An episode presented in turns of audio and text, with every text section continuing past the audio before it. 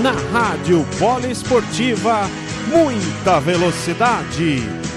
No ar, Polimotor.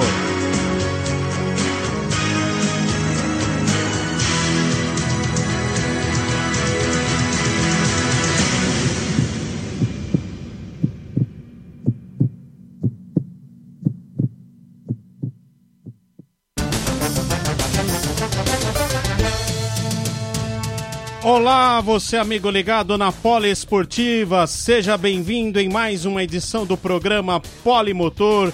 Estamos chegando na décima primeira edição e esse Polimotor recheado de atrações. Afinal, tivemos mais um final de semana super agitado no mundo do esporte a motor e vamos debater cada categoria, vamos falar de tudo que rolou. Teve Fórmula um, G P da Toscana, MotoGP em San Marino. Tivemos também a Stock Car Brasil em Londrina, com duas provas da Stock, a Fórmula Indy com rodada dupla no final de semana em Mid-Ohio e a NASCAR, já na segunda prova dos playoffs.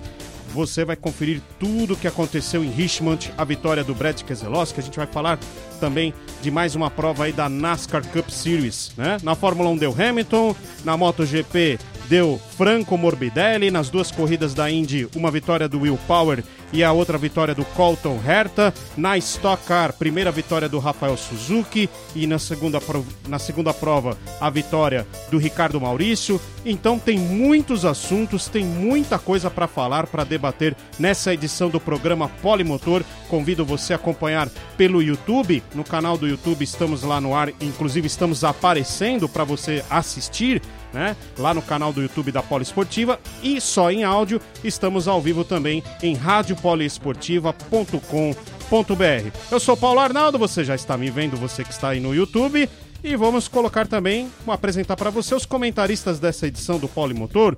Estou aqui muito bem acompanhado com Arthur Novaes, Luciano Massi. Vamos primeiro aqui dar o primeiro boa noite. Primeiro ele, Luciano Massi, seja bem-vindo em mais uma edição do programa Polimotor. Muito obrigado, Paulo, uma excelente noite para você, para o nosso amigo Poliovinte, para o Arthur Novaes que está hoje conosco aqui em mais uma edição do Polimotor, aqui recheado de grandes atrações, como você mesmo disse. Eu queria destacar duas coisinhas agora, de começo rapidinho, dando uma pincelada, falando sobre a Stock mesmo que você, que você ressaltou agora na abertura do programa. Primeira vitória da Chevrolet, de um Cruze na, na categoria nessa temporada. A Chevrolet que estava apanhando da, da Toyota, primeira vez que a Toyota integra o grid da, da Stock Car, então a Chevrolet fez a primeira vitória com ele, Ricardo Maurício. E também sobre a Fórmula um, que a gente vai falar já já, primeiro pódio de um tailandês na Fórmula um, Alexander Albon conseguiu essa façanha hoje. Então, daí é só um aperitivo para o nosso espectador, amigo espectador, sobre o que, que vai ter no programa, porque tem Stock Car, tem NASCAR, Fórmula Indy, vixe, tem um monte de coisa aí, fora a Fórmula um e MotoGP, né? É, por causa da pandemia acumulou, né? Então tem finais de semana aqui que bomba, né? De eventos de esporte a motor. E se a gente fosse falar de tudo, ainda daria para incluir mais algumas categorias, né? Teve D T M no final de semana, por exemplo, mas não dá, né? Aí é mais de duas horas de programa. Vamos também colocar na nossa roda de boxe aqui o nosso querido Arthur Novaes. Boa noite, seja bem-vindo em mais, poli... mais uma edição do Polimotor, Arthur. Muito boa noite, P A, muito boa noite a Luciano, todos que nos acompanham. Olha, meu destaque de hoje, P A, e, e Luciano, todos que nos ouvem, vai para a MotoGP, né? Uma grande corrida hoje na MotoGP, é, um final de prova muito emocionante. O, o, o Quartararo, que, ela, que era líder do campeonato, caiu duas vezes, acabou perdendo a liderança. Tivemos também o Rossi, que podia garantir seu segundo pódio aí neste ano de dois mil e vinte, acabou deixando escapar na última volta, e muito mais, como disse o Luciano aí, falaremos por hoje nessa próxima uma hora e meia, uma hora e quarenta, uma hora e vinte, né, Pé? Eu acho que hoje nós vamos bater as duas horas, viu? Vamos ver, né? Vamos tentar comprimir e falar um pouquinho de tudo aqui, porque tem muitos assuntos. Vitória do Franco Morbidelli, que é um... Ele é um italiano, mas tem o sangue brasileiro, porque ele é filho de uma brasileira, né? E ele, o capacete dele, tem as bandeiras da Itália e do Brasil. Então, meia vitória do Brasil aí na MotoGP depois de muito tempo, né? Bom, vamos... Antes da gente entrar nos assuntos, eu quero saber a sua opinião. Hoje nós temos uma pergunta... Quero saber a sua opinião. Tem, tem enquete. Vamos começar com uma pergunta aqui. Saber da, em relação à sua opinião... Em relação ao G P da Toscana, o circuito de Mugello, você acha que o G P em Mugello veio para ficar? Sim ou não? Dê sua opinião.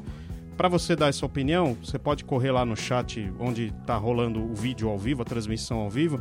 Manda lá no chat a sua opinião se você aprovou o circuito de Mugello para receber provas da Fórmula um.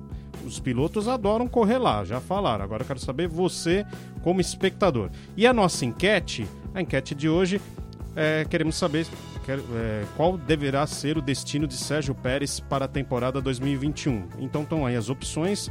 Será a equipe Haas, a Red Bull, a Alfa Tauri, a Alfa Romeo ou a McLaren na Fórmula Indy, né? Que saiu uma notícia aí que se o Pérez não conseguir um assento aí na Fórmula um, ele conseguirá certamente um carro, um assento lá na Fórmula Indy, na equipe McLaren. Então, temos opinião, temos enquete, você pode participar também pelo chat, e é, durante o programa, se você registrar lá a sua participação, a gente vai lá e lê e registra aqui no ar ao vivo para você. Agora vamos começar com a Fórmula um já, né? De cara. Mas antes da gente debater tudo o que aconteceu nesse G P, vamos dar uma conferida no boletim do João Rafael Pinheiro. Ele traz aqui um resumo do que foi essa prova, né? Do que foi essa corrida. Pra gente relembrar aí, foram muitos acontecimentos, sobretudo no começo, para largar demorou, foram vários acidentes, mas vamos relembrar aqui direitinho como que foi a prova no boletim do João Rafael Pinheiro.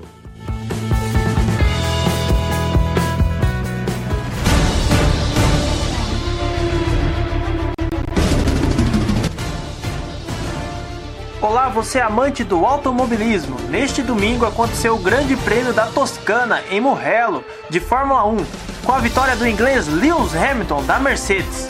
O finlandês Valtteri Bottas foi o segundo e o tailandês Alexander Albon, da Red Bull, foi o terceiro, que conquistou o seu primeiro pódio na Fórmula um, em uma prova que teve três largadas e muitos acidentes.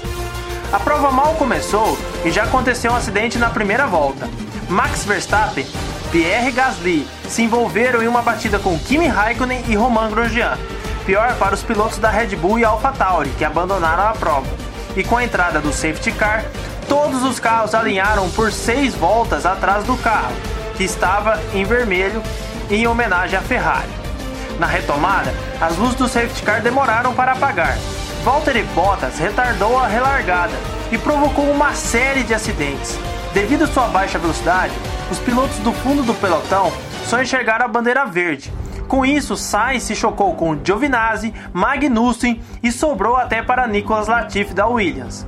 A bandeira vermelha foi instaurada para retirar os carros da pista e limpar os destroços.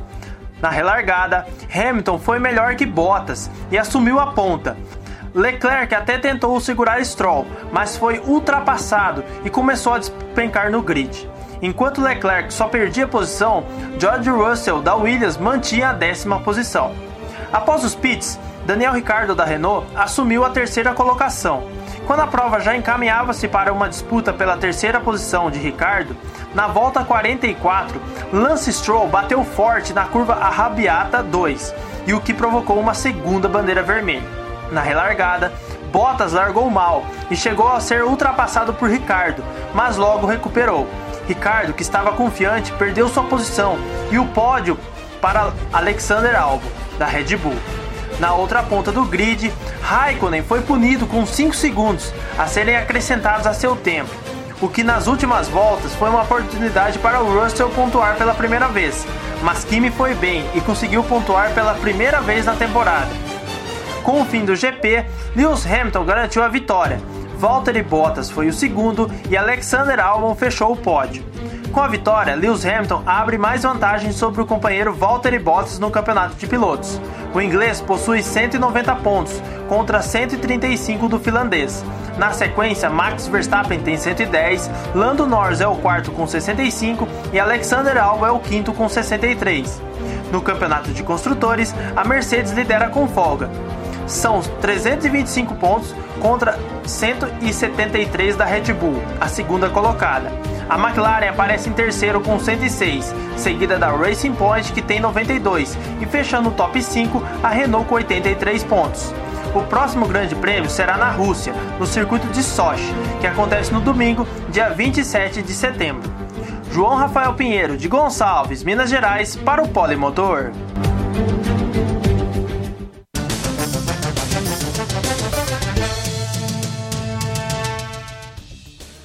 Tá aí, portanto, o boletim do João Rafael Pinheiro, falando tudo aí da Fórmula um, de como foi essa prova em Toscana, né, na, na, lá na Itália, né, pela primeira vez, né, um, um, um, pela primeira vez não, né, isso já aconteceu nos Estados Unidos, mas fazia muito tempo que um país não sediava três G Ps na mesma temporada, então, se não me engano, desde os anos oitenta, né, quando teve três...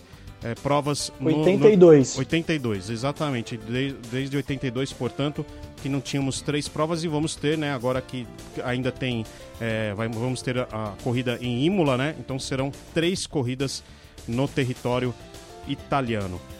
Bom, falar um pouquinho da prova que começou bem acidentada, né, Luciano Massi? Sem dúvida, sem dúvida. Foi uma grande bagunça, né, no começo da prova.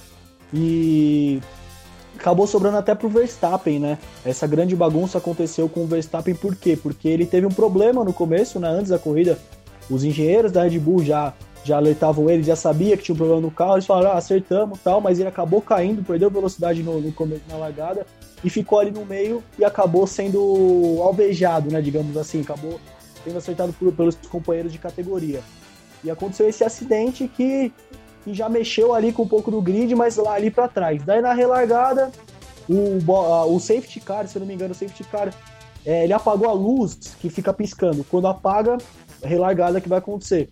O safety car, ele apagou a luz, acho que na última curva, um pouquinho antes da última curva, então nem o Bottas estava o Bottas estava liderando, nem ele, nem ele sabia que já era para relargar e tal. Então ele foi segurando, fez aquele zigue-zague ali na, na reta do box, na reta linha de chegada, linha de largada. Foi indo, da hora que ele foi, assim, que a hora que todo mundo foi acelerar, e tinha um grande espaço entre os dez primeiros e o pelotão lá do fundão. E foi o pelotão do fundão que, que acabou levando a pior, né?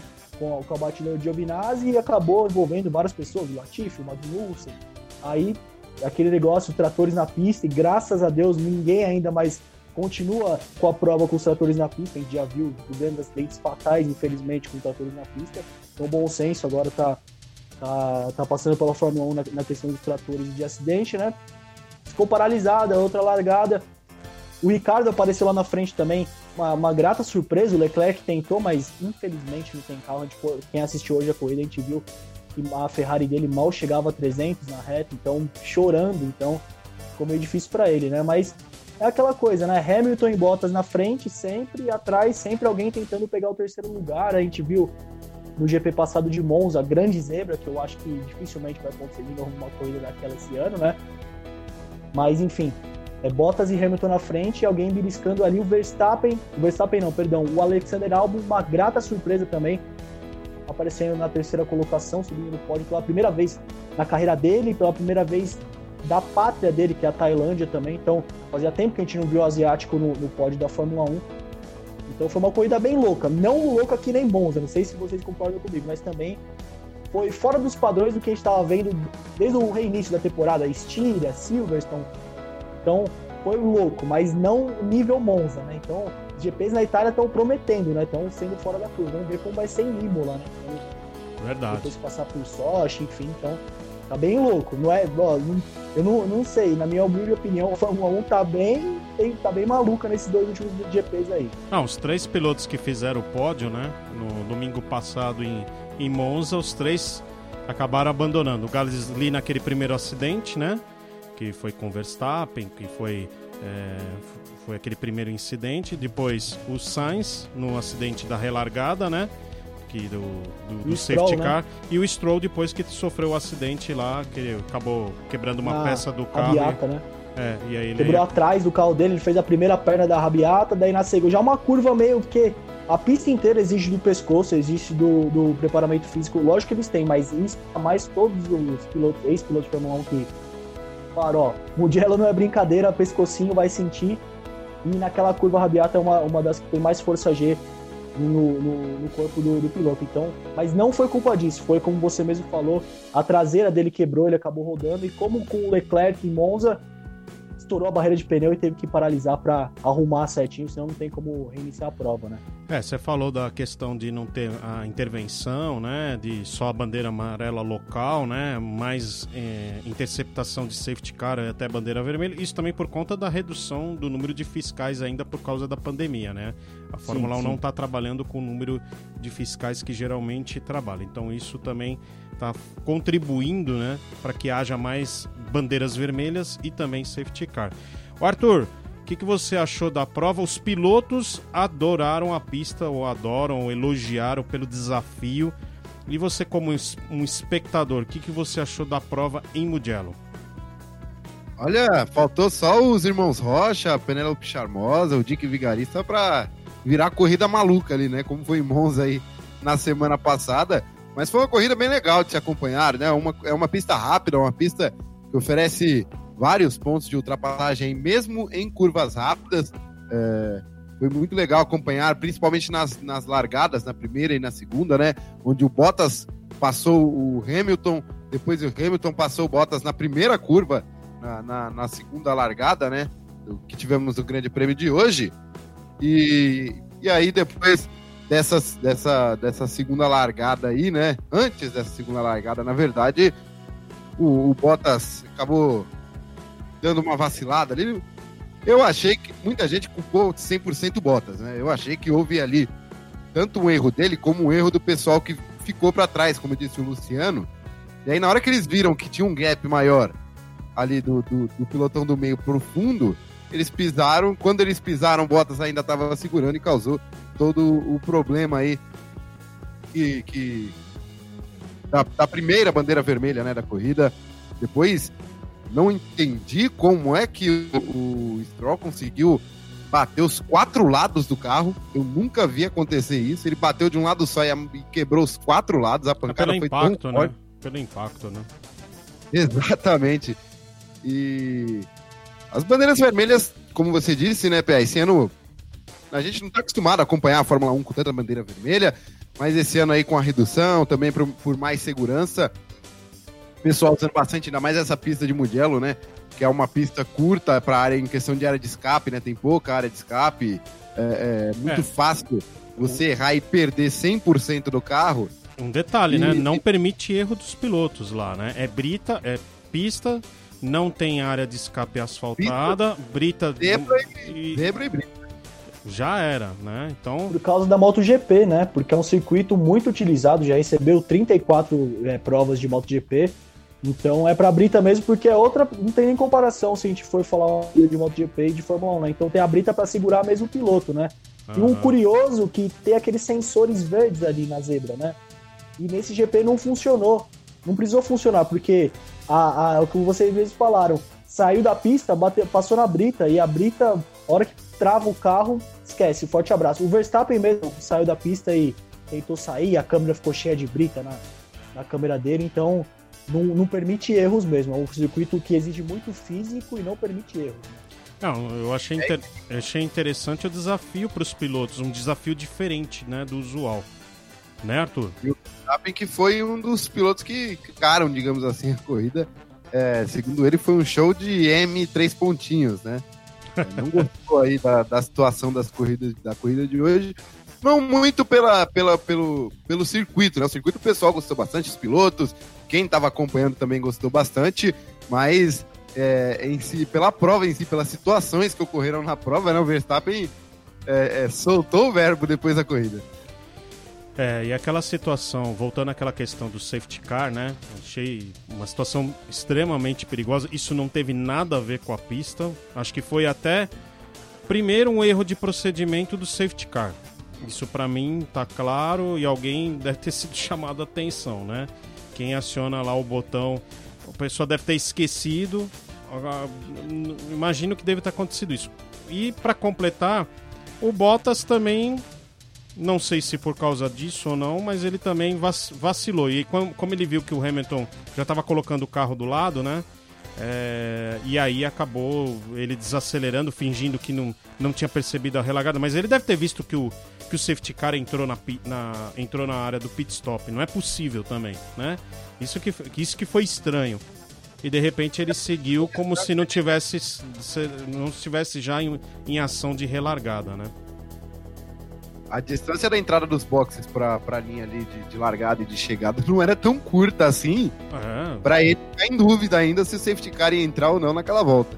É estranho, e a equipe também deve avisar antes, né? Foi uma situação estranha, tá? Uma situação estranha. A Fórmula um não tem zona de reaceleração, como tem na Stock, como tem na NASCAR, né? É uma, já que tem uma tendência agora a ter relargadas com safety car, é uma questão aí para se pensar também, é uma melhoria, porque aí os pilotos já sabem, entrou ali na zona de reaceleração, meu, se o cara dur, dormiu no ponto e o outro do lado, pôs do lado e ultrapassou, já era, né? Acho que tem que ser, tem que ser assim.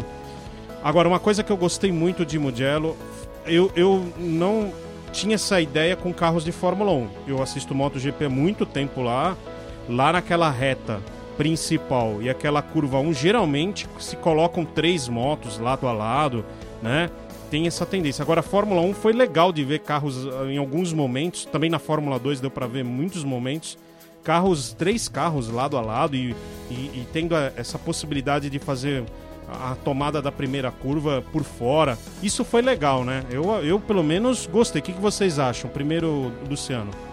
Sensacional, tá... sensacional, porque a pista é curta, né? Ela não é tão larga, né? Então, então fica bom mesmo, né? Então fica bem legal, fica um negócio mais, mais pegado ali para quem tá acostumado a ver MotoGP, como você próprio disse.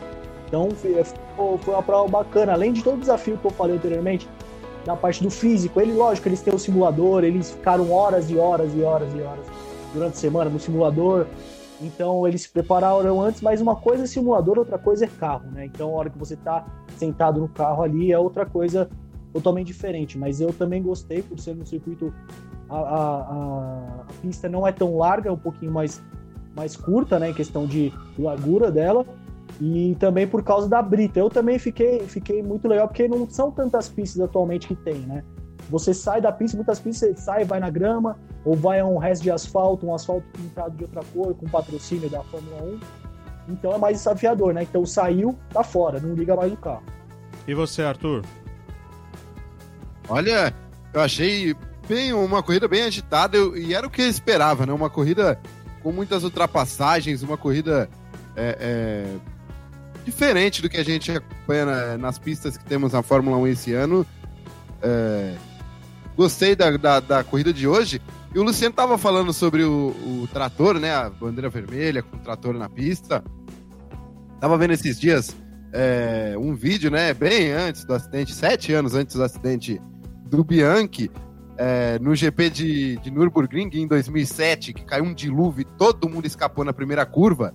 Eu não me lembro se é o Liuzzi ou o Speed, um dos carros da Toro Rosso, escapa. E um trator tá no meio da pista, tirando, tá no meio da área de escape, tirando o carro do Hamilton. Ele sim, chega a tocar de leve. Toca no trator. Toca. Ah, com a planagem, né? Naquela curva, tem uma curva, um cotovelo, eu não, vou, não lembro qual era o nome, mas ficou muito forte, a câmera apareceu, daí falou, olha quem passou. Daí foi girando, girando devagarzinho, daí aparece o Hamilton. Ó, oh, o Hamilton, não sei o que lá, daí aparece o trator ali pra tirar, e nessa daí tá muito, tá alagado.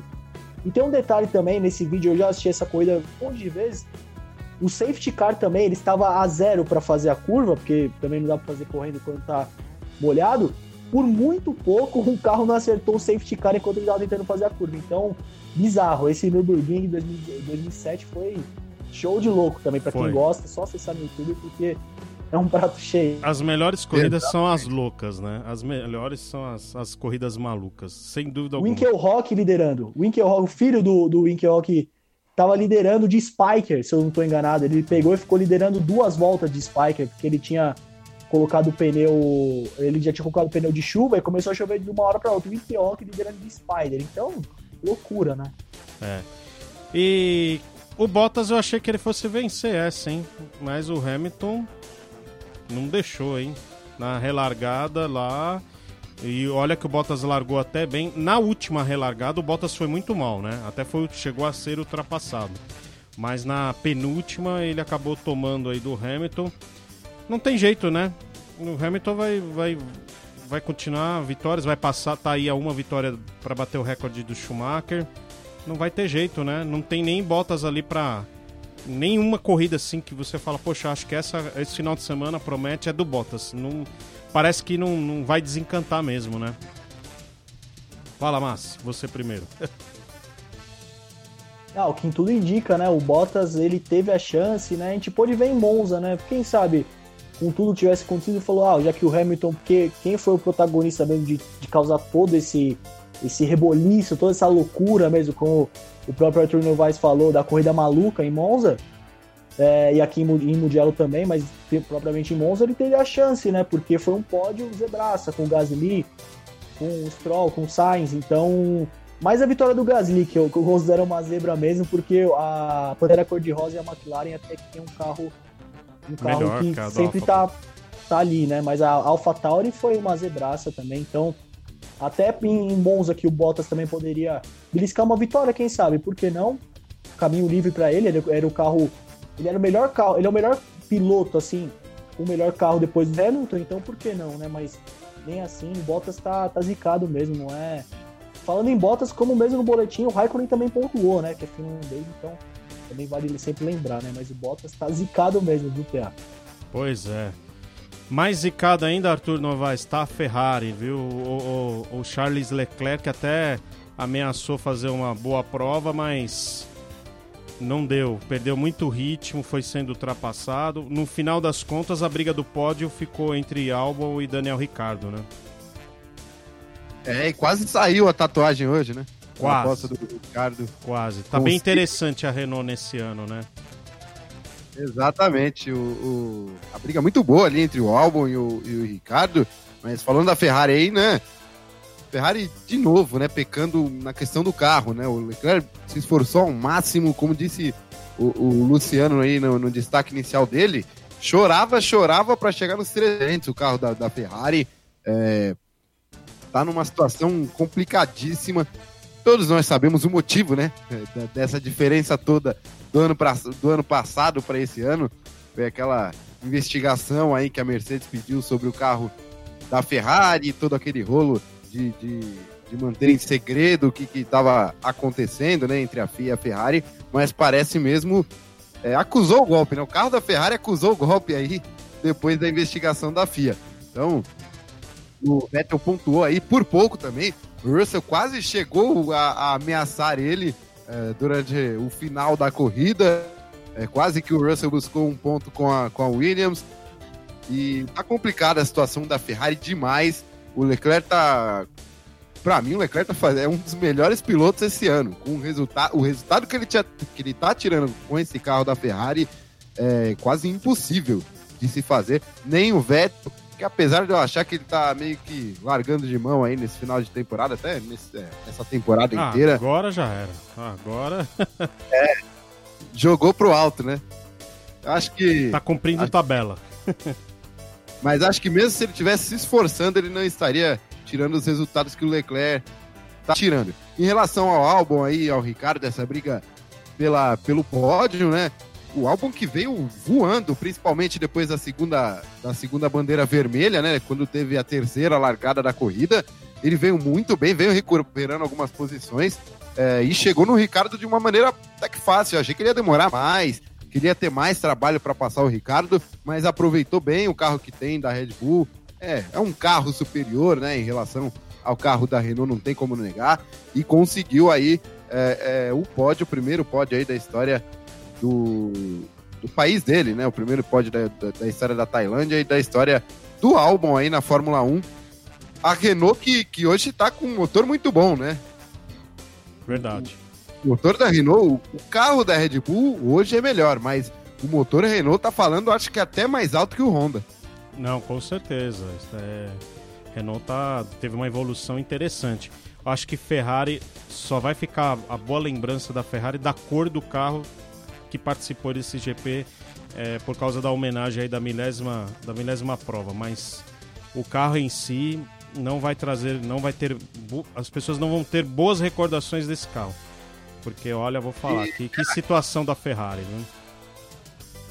Diga. E só para completar aí sobre a Renault, esse motor que alguns anos atrás, né, esse ano a Red Bull tá de fora da Fórmula um, mas vem sendo desenvolvido aí, vinha sendo, né, esse ano não sei como é que ele tá, ele saiu da equipe, mas deve estar tá ali ainda na engenharia do motor o Rico Penteado, cara, do Penteado, engenheiro de motores da Renault, que é brasileiro, né? Ah, importante. Eu ia falar também que a Red Bull, antes de trocar, né, Renault por Honda, É, criticava muito, né? E, e o motor Renault finalmente está dando uma resposta aí, mostrando que, que evoluiu, né? E, e que fez até desgastar bastante a relação do Christian Horner com o chefe de operações da Renault. A gente que assistiu aí o Netflix, a gente viu, né, nos bastidores como esse clima esquentou até a Red Bull tomar a decisão de, de firmar um acordo aí com a Honda, né? Bom, só para a gente fechar o assunto Fórmula um, pódio do Albon garante ele para mais uma temporada, porque durante a semana, com o, esses anúncios aí, anúncio da saída do Sérgio Pérez da Racing Point e do Vettel ir lá para a vaga do Pérez, o Pérez está aí disponível no mercado. E parece que já houve uma conversa ali do Christian Horner com o Sérgio Pérez para de repente ele ocupar essa vaga da Red Bull no ano que vem, né? Vale lembrar que o Pérez, além de ser um piloto já muito experiente, traz o dinheiro da gigante de telecomunicações, a empresa Claro, né? Então, é, passa a ser um, um, um piloto aí interessante para o mercado. Tem a Haas, que é uma, da, uma das opções. Como que fica o Albon? É verdade que ele construiu um resultado que ele estava precisando, né? Diante do, do, dos assuntos, da ameaça da posição dele lá, também a vitória do Gasly na semana passada, a imprensa já perguntou se o Gasly iria voltar a ocupar essa vaga, quer dizer, ameaça de tudo que é lado aí para o Albon. Esse terceiro lugar parece que dá um, pelo menos por um tempo, dá uma jogada aí na toalha, dá uma esfriada aí, né, nessa situação, né, para ele, né? Sem dúvida, sem dúvida, foi, mas é, é, por, é como você falou, por momento, por momento, ele já, hoje, essa semana, ele, como não vai ter corrida na próxima semana, depois dessa maratona, daqui quinze dias a Fórmula um volta para as pistas lá em Sochi, na Rússia, então por esses quinze dias ele vai ter tranquilidade. Mas vamos ter que ver como ele vai sair no restante da temporada, porque ainda tem chão, né? Então, então a gente tem que ver como que o senhor Alexander Albon vai sair, porque ele tem um carro também. O Max Verstappen mostra, apesar que o Max Verstappen é uma, é uma linha fora da curva também, né? É um grande piloto, um fenômeno, jovem, e mesmo assim tá, anda muito, então ele vai ter que mostrar, porque ele, ele o, o, o Verstappen mostra que o carro da Red Bull sim pode ser competitivo, não para chegar em primeiro, não, porque a gente tem o Lewis Hamilton, que é um fenômeno com uma máquina na mão, mas ele vai ter que mostrar serviço, e tem gente batendo na porta. Dificilmente o Gasly vai repetir um, um resultado daquele, dificilmente, só que o Gasly já, já vestiu as coisas da Red Bull, então... Então, será que a gente pode ter um retorno? Dificilmente, ele, hoje mesmo você pode ver que ele saiu, né? Então, da, da, da corrida prematuramente. Não é comum ver o Gasly nem nos dez primeiros, né? Então, então, a gente tem que ver como que vai andar. Agora, com o Sérgio Pérez no mercado, ele mesmo falou que ele procura um, um carro que lhe agrade, né? Então, ele, tem que, ele falou que o projeto, o plano da equipe tem que gostar um pacote certo, né? Usando as palavras dele mesmo, ele falou, abre aspas, o pacote certo, fecha aspas. Então tem que ver. A McLaren quer ele na Indy, como como surgiram alguns rumores, né? Mas se ele receber o convite da Red Bull, eu duvido muito que ele vai para a Indy. Ele quer ficar na Fórmula um. Ele tem algumas portas abertas, como a Haas mesmo, que você falou, e outras equipes. Mas se ele for para ficar na, na Fórmula um, eu, eu imagino que foi, se ele só fica se for para ir para a Red Bull. Eu imagino que é isso. Caso contrário, ele corre na Indy. Tá? Mas eu acho que essa negociação aí tem muito a ver com o desempenho do tailandês, do Alexander Albon. Então, ele que se cuide com essa vaga aí dele, tá... tá ameaçada. Do Verstappen não precisa nem falar, porque como eu disse agora há pouco, ele é um piloto fora de série e se a, se a Red Bull melhorar o carro dela ano que vem, já é um carro bom, como o, você mesmo, P A, falou e o Arthur também falou, então se melhorar vai ficar show de bola pro Verstappen e para quem for guiar também para a Red Bull no ano que vem, na temporada de dois mil e vinte e um. Tá certo. É, vamos ver. Eu acho que o Pérez está entre duas vagas aí, na minha opinião, tá? Mas depois eu vou voltar no assunto, porque a gente tem enquete, né? E aí a gente volta nesse assunto mais adiante, mais pro final do programa, porque eu também quero que os nossos ouvintes, nossos espectadores aí, dê a opinião, né? É, qual deverá ser o futuro do Pérez aí na Fórmula um. Mas o Albon fica aí com um pisca, um sinal de alerta, e agora ele tem que ter uma sequência. Isso é o que é fundamental para que a vaga dele não fique ameaçada na Fórmula um. Bom, vamos mudar de assunto, vamos para a MotoGP e tivemos uma grata vitória, uma vitória bacana do Franco Morbidelli, que largou do segundo lugar e acabou vencendo a prova após uma boa disputa aí com Valentino Rossi no início da corrida. E agora quem está acompanhando no YouTube já está vendo aí a posição de chegada dos dez primeiros. Eu vou passar aqui para você. Vitória do Franco Morbidelli após vinte e sete voltas. O Francesco Bagnaia ficou em segundo lugar. O, em terceiro, Io, Johan Mir ficou em terceiro lugar, roubou aí a posição do pódio do Valentino Rossi no finalzinho, na última volta. O Alex Rins terminou a prova em quinto lugar. Maverick Vinales terminou em sexto. André Dovizioso foi o sétimo. E o Dovizioso, com esse resultado e os problemas do Fábio Quartararo durante a prova, assume a liderança da MotoGP. Eu já vou passar aqui a, a classificação. Jack Miller terminou em oitavo. O Takagi Nakagami terminou em nono. E o Paul Espargaró terminou em décimo lugar. Esse foi o resultado final aí do, do G P de San Marino.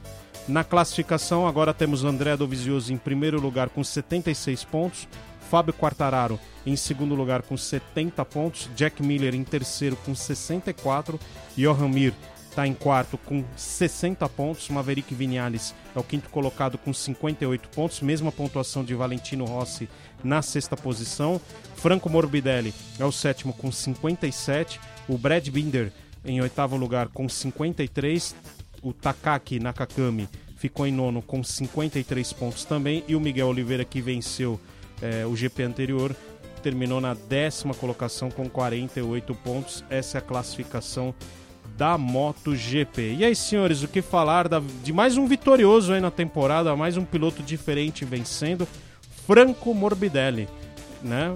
A MotoGP tá, assim, totalmente imprevisível. Parece que a ausência do Marc Marquez É, mexeu bastante aí na, no, no, nos desenvolvimentos das provas, e a cada G P temos aí um vitorioso diferente. É, só o Fábio Quartararo venceu duas vezes, né? O resto, cada um, cada um venceu uma, e são seis G Ps, né? Então são cinco vencedores diferentes. Luciano. Sem dúvida, se... Se por um lado a gente está tendo bastante equilíbrio na Fórmula um, digamos assim, né, sempre com o Hamilton vencendo, por outro lado na MotoGP tá uma loucura.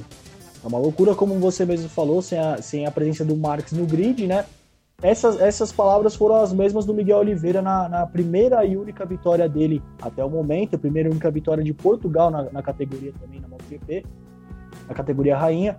Então também foi uma grande surpresa, e o Morbidelli também voltou Voltou não, apareceu com uma grande surpresa. E a outra surpresa que eu gostaria também de falar um pouquinho, eu sei que vocês vão falar do, do bastante do Morbidelli, mas eu queria falar do Francesco Bagnaia, né, que você provavelmente falou, ele piloto italiano também, a segunda temporada dele na MotoGP, a segunda com as cores da, da Ducati na Pramac Racing, utilizando a moto Ducati na Pramac Racing, e ele nunca tinha subido no pódio, assim como a gente estava falando do, do Alexander Albon, né? Então, ele que já vem lá, correu em dois mil e treze na Moto três, duas, três temporadas, quatro temporadas na, na Moto três, depois passou duas na Moto dois, e agora sim, em dois mil e dezenove, como eu mesmo falei, ele subiu para a elite do motociclismo e está andando na MotoGP e conseguiu esse grande resultado para ele.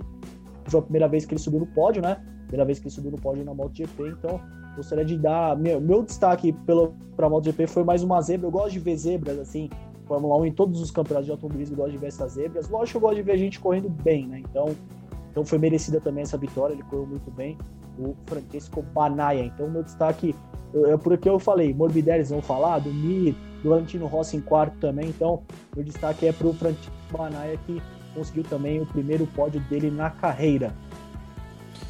E Arthur, você que destacou aí a MotoGP no, na abertura do programa, o que, que você tem a dizer de mais uma prova aí em San Marino, casa do Valentino Rossi, uma das casas, né? Porque também, Mugello também é uma outra casa, mas acho que é, San Marino é mais próximo da residência dele, inclusive da, cidade, da terra natal dele. É... O Rossi faltou gás aí no final, né? Faltou ritmo, né?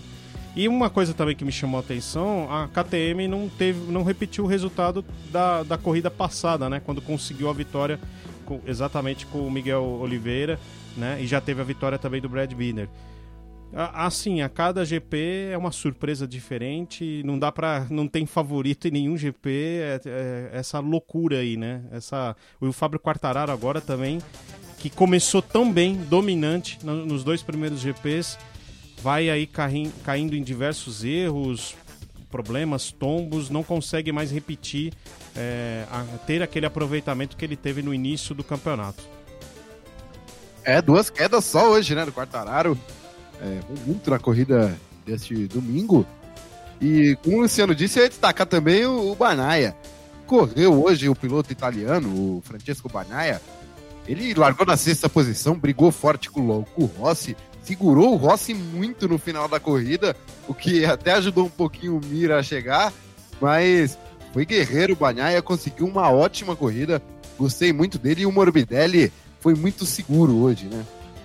O Morbidelli correu de uma, de uma maneira espetacular, é, ele que largou aí da segunda posição, é, brigou por muito tempo ali com o, o Quartararo, com o Rossi, é, foi Foi muito bem o Morbidelli para conseguir essa primeira vitória dele. É, uma vida, como você disse, novamente de pilotos invertendo situações, né? A K T M desceu bastante.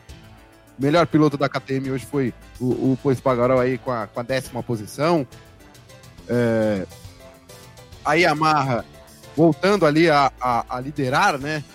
É, com o Morbidelli. O Rossi voltando a brigar bem também, quase conseguiu seu segundo, seu segundo pódio nessa temporada. É uma, a MotoGP esse ano está bem equilibrada, né? Estamos vendo, estamos podendo acompanhar é, corridas que, que a todo momento temos troca de posições, cada corrida são líderes diferentes, é, é, brincando pelas primeiras posições. Está bem legal de acompanhar essa temporada que, que agora tem um novo líder, né? Apesar da sétima posição hoje, O, o Dovizioso vinha três pontos, se eu não me engano, atrás do, do, do Quartararo e conseguiu aí assumir a liderança. É, não dá para apontar favoritismo e, e vamos seguir nessa toada aí até o final da temporada. A MotoGP totalmente imprevisível. E teve gente criticando, eu não, não me conformei com isso. Eu falei, poxa, é, é tão legal quando uma categoria é, de esporte a motor consegue nessa situação, essa certa imprevisibilidade, é, não tem favoritismo para ninguém. É tão legal quando acontece isso, quando seis provas você tem cinco vencedores diferentes. E aí tem gente que critica, falando que é pouco... Porque eu, te, eu ouvi uma declaração essa semana, acho que foi do Jorge Lourenço, falando, ah, mas porque não tem um líder no, no campeonato, porque não tem uma... Um, um, ele, tipo, ele, ele diminuiu o valor dos pilotos que estão lá, né? Eu não achei bacana essa, essa declaração. Eu acho que muito pelo contrário, deveria ter um sentido de valorização, né? Os pilotos estão brigando, tá difícil, né? E se não tá tendo domínio de ninguém, é porque a, a briga tá acirrada. Pro espectador tá, está excelente isso, né? É, mas é fazer o que, né? Tem gente que acha ruim, não sei como, mas acho que a MotoGP disparado tá sendo uma das melhores temporadas. Tá aparecendo Moto dois e Moto três, como é geralmente, né? Essas disputas é, alucinantes, sem ter um, um favorito para vencer. Claro que seria muito legal se tivesse lá o Marc Marques e tivesse acontecendo a mesma coisa, né? Mas se o Marc Marques, com a ausência dele, contribuiu para esse processo, que continue assim a temporada, que vai ser legal. Quem sabe o Marc Marques volta no final do ano e dê um tempero ainda mais especial, ele venha vencer uma ou duas provas, mas a briga continua aí forte, as disputas continuem assim acirradas. Bom, acho que de MotoGP é isso, né? Vocês queriam falar mais alguma coisa? Luciano Massa, Arthur Novaes? Hoje a gente vai ter que economizar aqui um pouco nos comentários, porque ainda tem muita coisa pra gente falar ainda. Olha, não falei ainda da, da, da Stock Car Brasil, tem a Fórmula Indy, tem a NASCAR. Senhores, mais alguma coisa pra falar de MotoGP? Ou seguimos adiante? Acho que podemos fechar por aqui, né? Tá certo. Passa a régua. Passa a régua, fecha a conta. Semana que vem tem o segundo G P lá no circuito é, de Misano, né? Vai se chamar G P Emília-Romagna. E vai ter a segunda prova da MotoGP nessa mesma pista lá de Misano, né? Que tivemos o G P de San Marino nesse domingo. Vamos aqui rodar mais uma vez a enquete, a opinião para o nosso ouvinte e nosso espectador opinar, mandar mensagem lá no chat do YouTube. Eu quero saber a sua opinião. Se o G P em Mugello veio para ficar na Fórmula um. Então responda lá sim ou não, se você acha que o G P em Mugello veio para ficar na Fórmula um, né? Essa é uma pergunta, queremos saber a sua opinião, uma opinião muito importante, se você também gostou de ver a corrida em Mugello, né? Para isso. E estamos rodando também a enquete, qual deverá ser o destino de Sérgio Pérez para a temporada dois mil e vinte e um? A Haas, a Red Bull, a Alfa Tauri, a Alfa Romeo ou a McLaren na Fórmula Indy? Dê sua opinião, escolha aí a opção, responda lá no chat. Se você responder, a gente logo, logo é, passará aqui a sua mensagem aqui no ar durante o programa. Vamos de Stock Car Brasil? Teve vitória do Rafael Suzuki na, na primeira corrida em Londrina, depois Ricardo Maurício, mas antes vamos conferir o boletim da Carla Thaís, ela vai resumir como que foram as duas corridas de Londrina, prova nesse domingo. Vamos acompanhar. Meus cumprimentos para você que está aqui ligado na Poliesportiva. Agora a gente vai começar a falar sobre o final de semana da Stock Car, que teve duas corridas em Londrina, no Paraná. E as pistas paranaenses viram Suzuki e Ricardo Maurício vencerem as corridas de hoje. E, após os resultados, Rubens Barrichello acabou com a liderança do campeonato. E foram corridas muito interessantes, porque além, claro, de toda a disputa que tinha nas pistas, um outro fator também foi muito decisivo, que foi o calor que estava fazendo. Para vocês terem uma ideia, os termômetros marcaram trinta graus Celsius, mas a sensação térmica era muito maior dentro dos carros, então era mais um desafio para os pilotos, por isso sobrou emoção nas pistas. Então vamos começar falando da primeira corrida, que teve o piloto da Full Time Bassani, o Rafael Suzuki, que conquistou sua primeira vitória na carreira da Stock Car, então a gente já teve um resultado interessante na primeira etapa. Ele é um piloto que já está com trinta e três anos e ele já competiu anteriormente em séries como a Fórmula três, o Campeonato Sul-Americano, Asiático e o Alemão de Fórmula três. E desde dois mil e catorze ele está disputando a Stock Car e hoje ele teve então a sua primeira vitória. Em segundo lugar, a gente teve o Thiago Camilo, que tinha largado na pole position. E em terceiro lugar, Gabriel Casagrande. Nessa etapa, Rubens Barrichello foi apenas o sétimo colocado. O Zonta, que tinha começado também numa colocação boa, ficou apenas em décimo segundo, e o top cinco acabou sendo fechado com César Ramos e Átila Abreu em quarto e quinto lugar. Bom, e se a corrida número um já reservou essa surpresa de um campeão inédito, a gente também teve uma corrida dois bastante movimentada. Depois, né, que inverteram as dez primeiras posições e largaram para a segunda parte, a corrida número dois acabou com o Ricardo Maurício daí vencendo, essa foi a vigésima primeira vitória que ele tem na carreira, e o Rubens Barrichello em segundo lugar. O pódio ainda foi completado por Nelsinho Piquet. Então, depois de, desses resultados, Rubinho Barrichello acabou ficando na liderança da temporada. Ele que está com cento e cinco pontos, Em segundo lugar na classificação geral vem os Honda com cem pontos, em terceiro Ricardo Maurício com noventa e nove, em quarto César Ramos com noventa e sete e em quinto, fechando os cinco primeiros, Nelsinho Piquet com oitenta e três pontos. E lembrando também que a próxima etapa vai acontecer no dia três de outubro em Cascavel. Então a Stock Car volta a acelerar nas pistas novamente no Paraná em outubro. Bom, a gente vai ficando por aqui com o nosso boletim sobre a Stock Car. Meu nome é Carla Thaísa e eu estou falando de Rio Negro, no Paraná, e eu espero vocês na próxima edição do nosso boletim sobre a Stock em outubro. Até lá!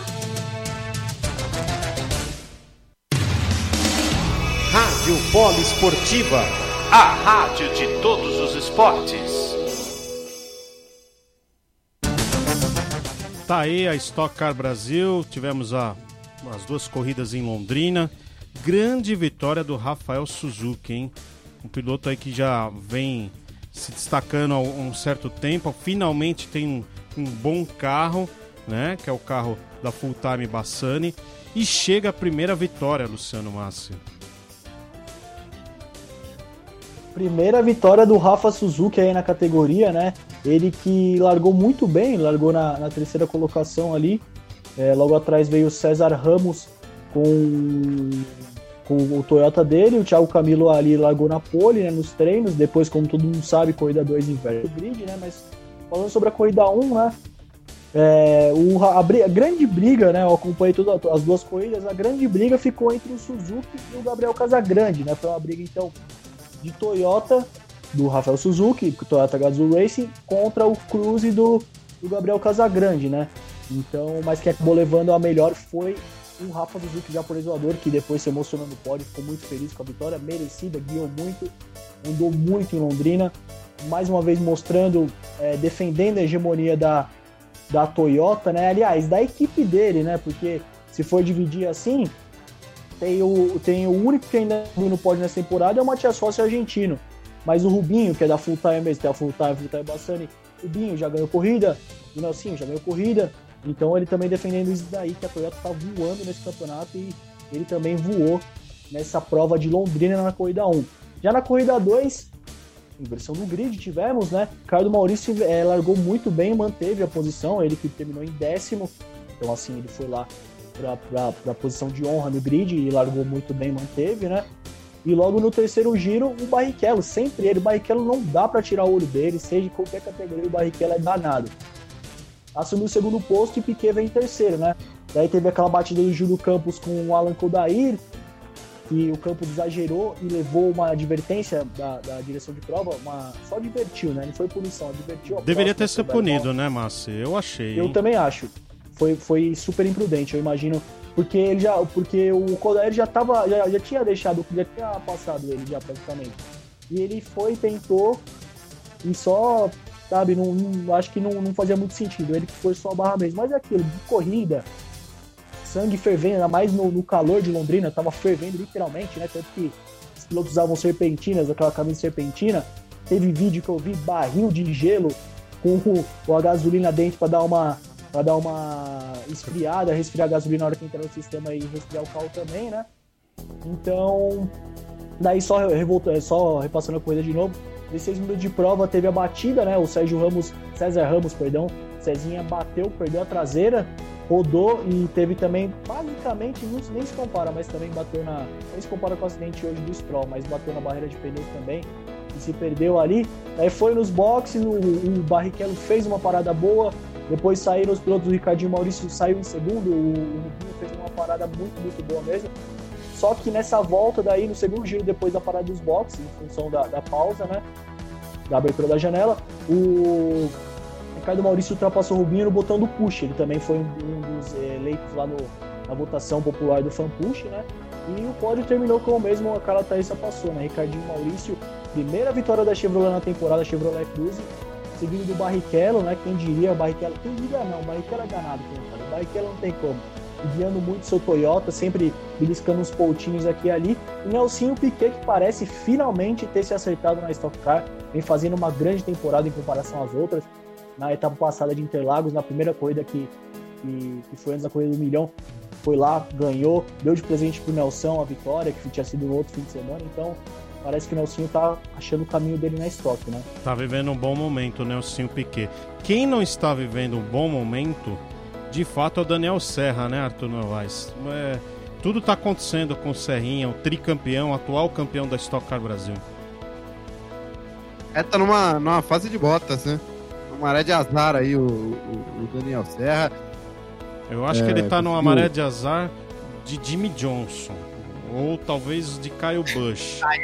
Porque o Bottas está faltando um pouco de competência. Não é, não é bem azar, viu? Mas tudo bem, vamos lá. Segue, segue aí. É, então, o, o Daniel Serra tá passando por uma fase difícil, né? Ele vem, ele vem pior que dá para perceber que ele se esforça, né?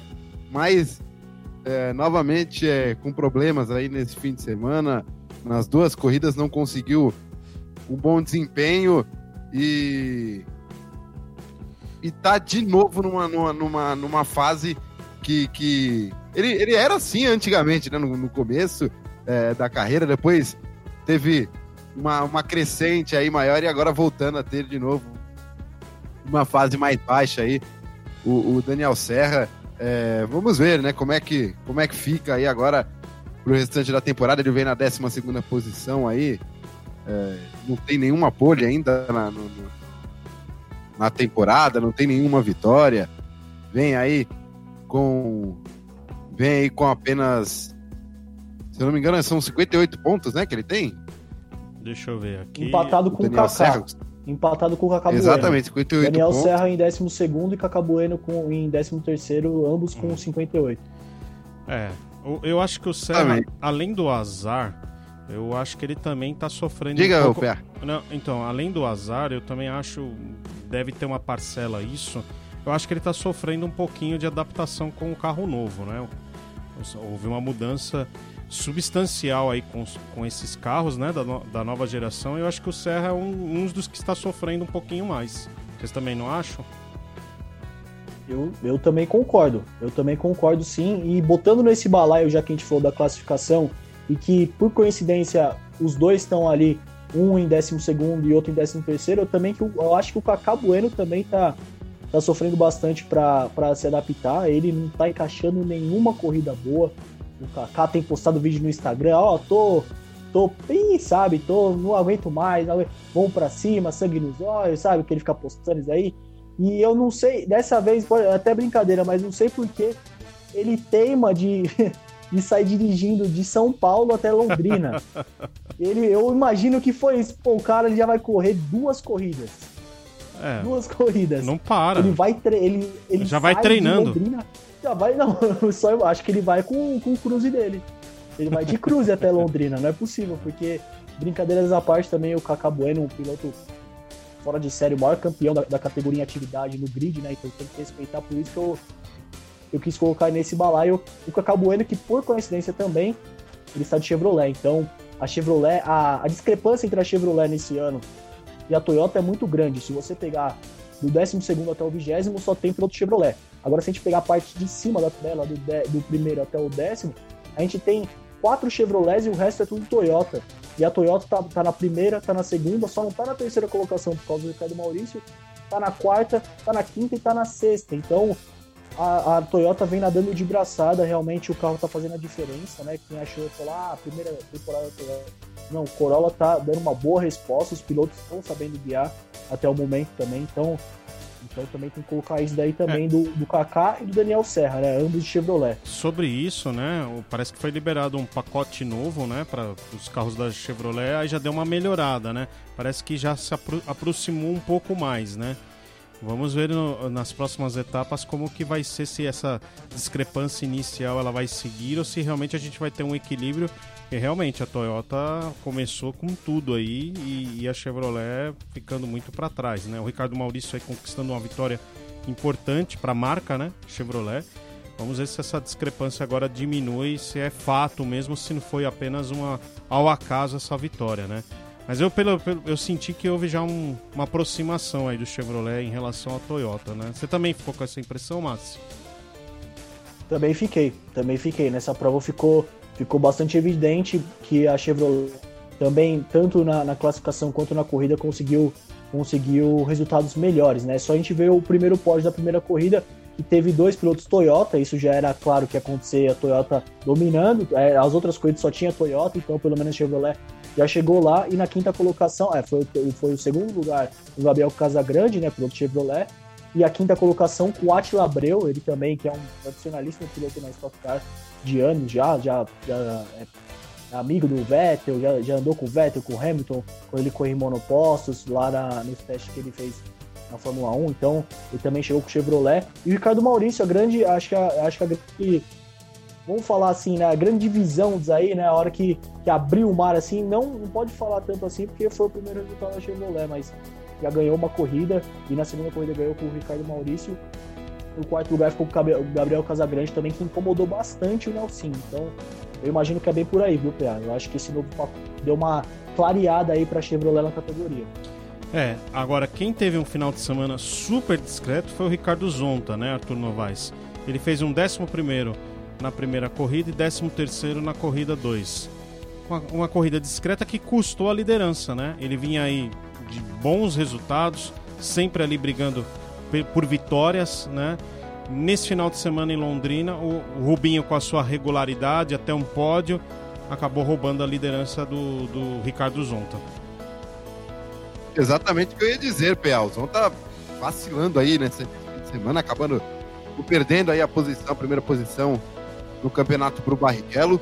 O Barrichello mantendo uma consistência maior, né? Apesar de, de, de não estar brigando ali na, na liderança das corridas, ele tendo uma consistência muito grande que está mantendo ele ali atual, agora na liderança, né? E está mantendo ele na briga do campeonato. O Zonta, apesar dos erros dessa corrida, está dentro dessa briga também, né? Acho que, que não foge muito ali do, do, do Rubinho, do Zonta, do Ricardo Maurício e do César Ramos. Temporada de dois mil e vinte aí na Fórmula, na, na Fórmula, na Stock Car. E uma... Uma outra coisa que a gente não pode deixar de citar foi um incidente aí com o Rosnei Campos, né? Ah, do pneu. Dois. É, exatamente. O pneu aí que escapou de dentro dos boxes da, da Ipiranga, né? Acabou batendo no carro do Gabriel Casagrande e voltou para dentro dos boxes ali do... Do... Do, do Rosnei Campos, da R C. Atingindo... Quase atingindo um, né, cinegrafista, é, e, o da próprio, Eurofarma. E o próprio Rosnei Campos, né? Pegou no face shield dele, né? Ele pegou, no, bateu bem, não sei como que não, não bateu, felizmente não bateu, porque a gente já viu esses acidentes similares desde aí na Fórmula um, com, com graves, graves consequências, de, batendo no pessoal da, do, dos boxes ali, o pneu muito rápido, sorte que o pneu não estava rápido, né? Então, foi só o Rosnei Campos aí, que eu imagino que não foi nada demais, mas o susto foi grande, eu estava assistindo. Eu não acreditei a hora que eu vi, porque foi uma cena meio assustadora, mas no replay passou triscando ali no face shield, né, que o pessoal usa a máscara na Stock Car, usa o face shield, a, as medidas contra o coronavírus, então por um tris que o Rosnei não, não se machuca, mas felizmente nada de grave. É, a área de boxe durante a corrida, até nós que somos da imprensa, a gente recebe todo um protocolo aí de segurança, não pode ficar é, na área dos boxes com a prova em andamento, porque existe realmente esse risco. Ele é raro acontecer, mas existe, né? Pode um carro perder o controle, pode ter um pneu voando, e o pneu, além da velocidade, é, é muito pesado. Se atinge, pega na cabeça de uma pessoa, pode ter consequências graves. Graças a Deus, foi, não passou de um susto, né? Nesse caso aí, né? Bom, é, é... tinham três, dois, três mecânicos ali, né? Que estavam próximos a ele. Conseguiram desviar, o cinegrafista também conseguiu dar uma escapada, mas acabou acertando ele em cheio. Mas tá tudo certo aí com o Rosnei Campos, ele que é chefe aí da, da Eurofarma, né? É, graças a Deus, então nada de, nada de ruim ou de pior aconteceu, né? Mas quem trabalha com automobilismo tá, está sujeito, né? Está sujeito a, a, a esse tipo de situação. Bom, Stock Car, acho que já falamos de tudo, né? Mês que vem tem uma, agora a prova em Cascavel, próxima etapa da Stock Car. A gente vai acompanhar aí todas as etapas, vamos estar falando, trazendo aqui tudo que está rolando no, no campeonato da Stock Car Brasil, que esse ano está aí com carros da nova geração e um campeonato embolado, né? Com o Rubinho, Rubens Barrichello, que é um piloto muito experiente, já ganhou um campeonato seguindo essa receita da regularidade, enquanto os outros bobeiam, ele vai lá, aproveita e agora assume a liderança. Vamos Muita a... estratégia, né, Pia? Muita estratégia, o Rubinho manda muito bem na estratégia, não é de hoje, né? Com certeza.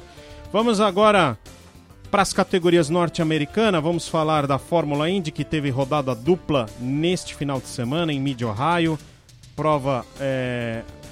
Roda, rodada dupla, tivemos aí é, uma corrida no sábado, outra no domingo. No sábado, domínio da Penske, com Will Power na primeira posição e o Josef Newgarden em segundo lugar.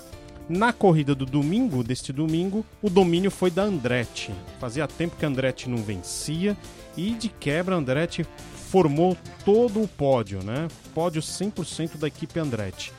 É, que fazia tempo que não tinha um bom resultado e vinha de uma temporada de altos e baixos, mais baixos do que altos, né?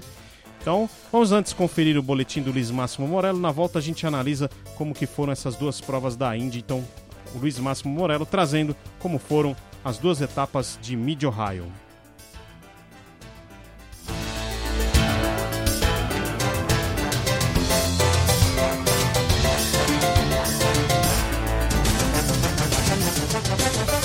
A Fórmula Indy realizou neste final de semana uma das etapas mais tradicionais do campeonato, as duzentas milhas de Mid-Ohio. A corrida de sábado começou com Will Power mantendo a primeira colocação, enquanto Josef Newgarden e Conor Dale deixavam Ryan Hunter-Reay para trás na quarta posição. Alexander Rossi completou o grupo dos cinco primeiros na volta inicial da corrida e Scott Dixon na quarta volta passou a ameaçar Colton Herta pela décima segunda colocação depois de largar em décimo sétimo lugar. A corrida chegou nas últimas dez voltas com Josef Newgarden oito segundos atrás de Will Power, enquanto que Alexander Rossi abriu uma pequena vantagem sobre Graham Rahal. Na frente, Will Power seguiu para vencer pela primeira vez no ano a primeira prova da rodada dupla de Mid-Ohio.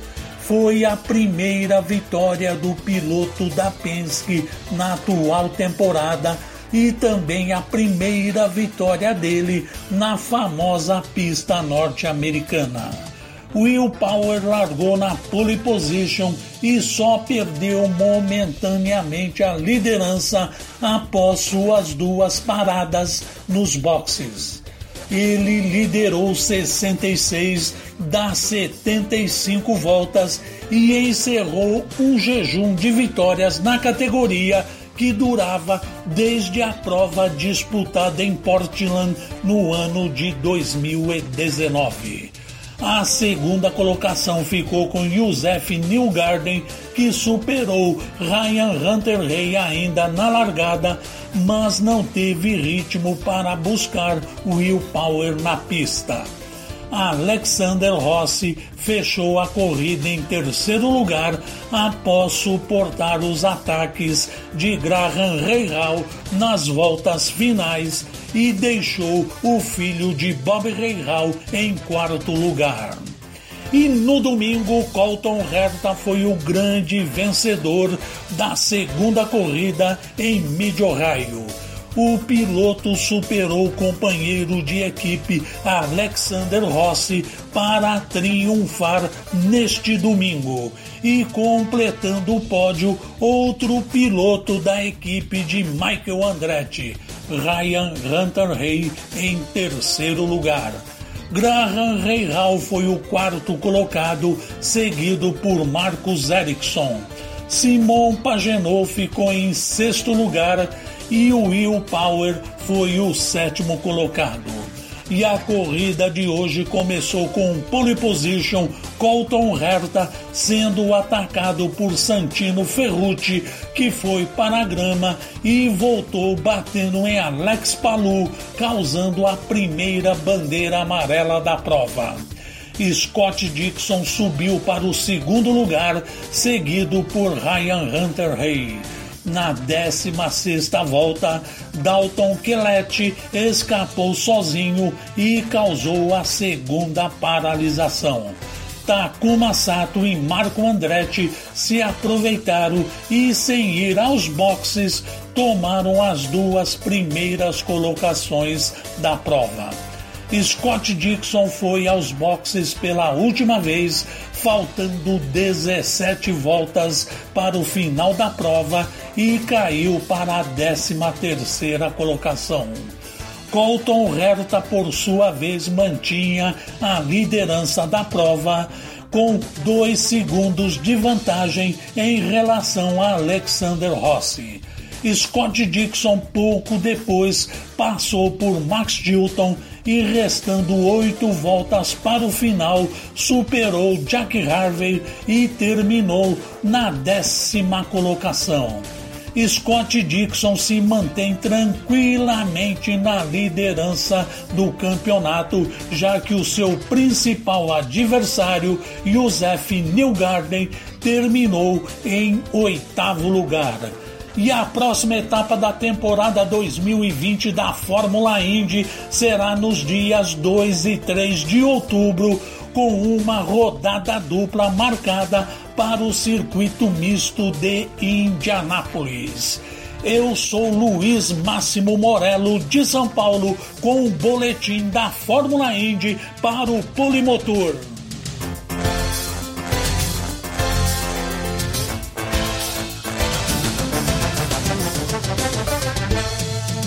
Tá aí, portanto, o resumo aí das duas provas da Fórmula Indy.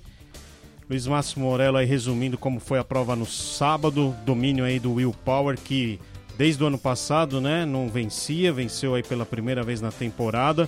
A Penske conseguiu fazer a dobradinha aí com o Josef Newgarden em segundo lugar, né? Boa prova do Alexander Rossi, que largou lá de trás e na base da estratégia foi ganhando posições e terminou aí a prova na terceira posição, teve que defender, se defender bem ali do Graham Herhal, como disse bem o Luiz Máximo Morello, e o Dixon, que fez uma prova discreta no sábado. No domingo o Dixon apareceu bem, mas aí um erro acabou custando também um resultado melhor para o Dixon, que vai aí poupando uns pontinhos e vai já gastando aí a gordura que ele tem na liderança do campeonato.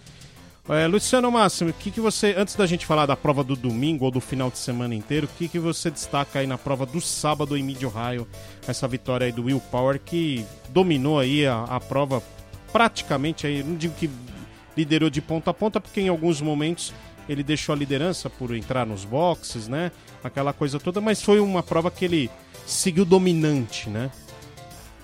Não, sem dúvida, só não pode dizer que ele, não, que ele liderou a prova inteira, como você mesmo disse, porque por causa dos boxes ele liderou sessenta e seis voltas da corrida de setenta e cinco, então é muita coisa, e ele foi, ele foi guiando sozinho, né? A corrida era dele, ele dominou de ponta a ponta, largou na pole position e foi assim dominando, né? Não teve muitos ataques de segundos colocados que virtualmente mudavam por causa de paradas, enfim, não por causa de bandeiras amarelas, porque essa corrida foi tranquila, digamos assim, não teve nenhuma bandeira amarela, né? Então a corrida foi de ponta a ponta do, do Will Power, que levou a melhor e, e garantiu o primeiro lugar para a Penske, e o Newgarden também fez uma ótima corrida e garantiu ali, como você mesmo disse no começo, a dobradinha para a Penske, né? Então o Will Power mais uma vez ganhando, quebrou o jejum aí que o próprio, que o próprio Luiz Máximo Morello falou, desde Portland dois mil e dezenove ele não ganhava. E essa foi a trigésima oitava vitória da carreira do Will Power, né? Então, então é um número bastante relevante, é, é bem legal, ele é um ótimo piloto e precisava voltar a vencer. E ele falou, já que é para vencer, vamos vencer de verdade, né? De ponta a ponta, vamos vencer desde a primeira ponta, da, da, primeira, da primeira volta até o término da corrida aí, sem grandes sustos. Então, isso também por causa das bandeiras amarelas que também não entraram, então ele foi soberano, né? É, o... A, a prova do sábado foi a prova do estilo Will Power, né? Sempre dominante, não dando margem para concorrência, nenhum momento ameaçado, né? Como a prova também não teve intervenções de bandeira amarela, ele, ele conseguiu controlar bem a vitória. Agora, Arthur Novaes, pro domingo a Penske se perdeu, né? Completamente, né, Pé?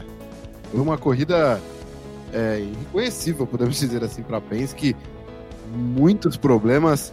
É, desde o treino, né? Melhor... É, desde o qualificatório, né? É, colocou o seu melhor piloto, foi o Pagenou na sexta posição, né? É, a Penske vem brigando aí nas primeiras posições é, sempre, né? Pelo menos nessa temporada. É, e teve, a, teve o trio ali em sequência, né? De sexto a oitavo, o Pagenou, o Power e o Newgarden. E fora que essa segunda corrida, o Colton Herta brigando bem, né? Com a, com a Andretti, brigando é, é, igual para igual com a Andretti Auto Sport, né? Sendo que ele tá na, na Andretti Harding ali, que é equipe satélite, podemos dizer assim, né? E um fim de semana que Mid-Ohio também foi gasto, hein? O asfalto de Mid-Ohio foi pouco gasto, graças a Deus, né? É. No domingo da, da, da categoria principal, é, diversas corridas aí das categorias inferiores também, inclusive o, o, em uma das categorias, né, é, na, na U S F dois mil, ela aí conseguindo uma segunda colocação na segunda de três corridas que tiveram da U S F dois mil aí em Mid-Ohio esse fim de semana. Então, é, Mid-Ohio sendo bastante usado pela Indy nesse fim de semana e com novamente corridas interessantíssimas, né? É, agora fa- falando um pouquinho... Oi, pois não, Márcio. Só aproveitando o, o gancho que ele falou do, do filho do, do Barrichello, do Dudu, né? Ele que ganhou em Indi- Indianápolis semana passada, né? Ele também tem, tem fazendo uma grande trajetória aí na categoria, né? Ele que ganhou Indianápolis, o Barrichello tava no circuito, por, por coincidência, né? Acabou calhando, por coincidência. É, por coincidência mesmo, porque ele não sabia que ia ser a vitória, mas ele tava lá e, e deu sorte. E também agora essa segunda colocação esse fim de semana, né? Então é bom sempre lembrar os brazucas pelo mundo.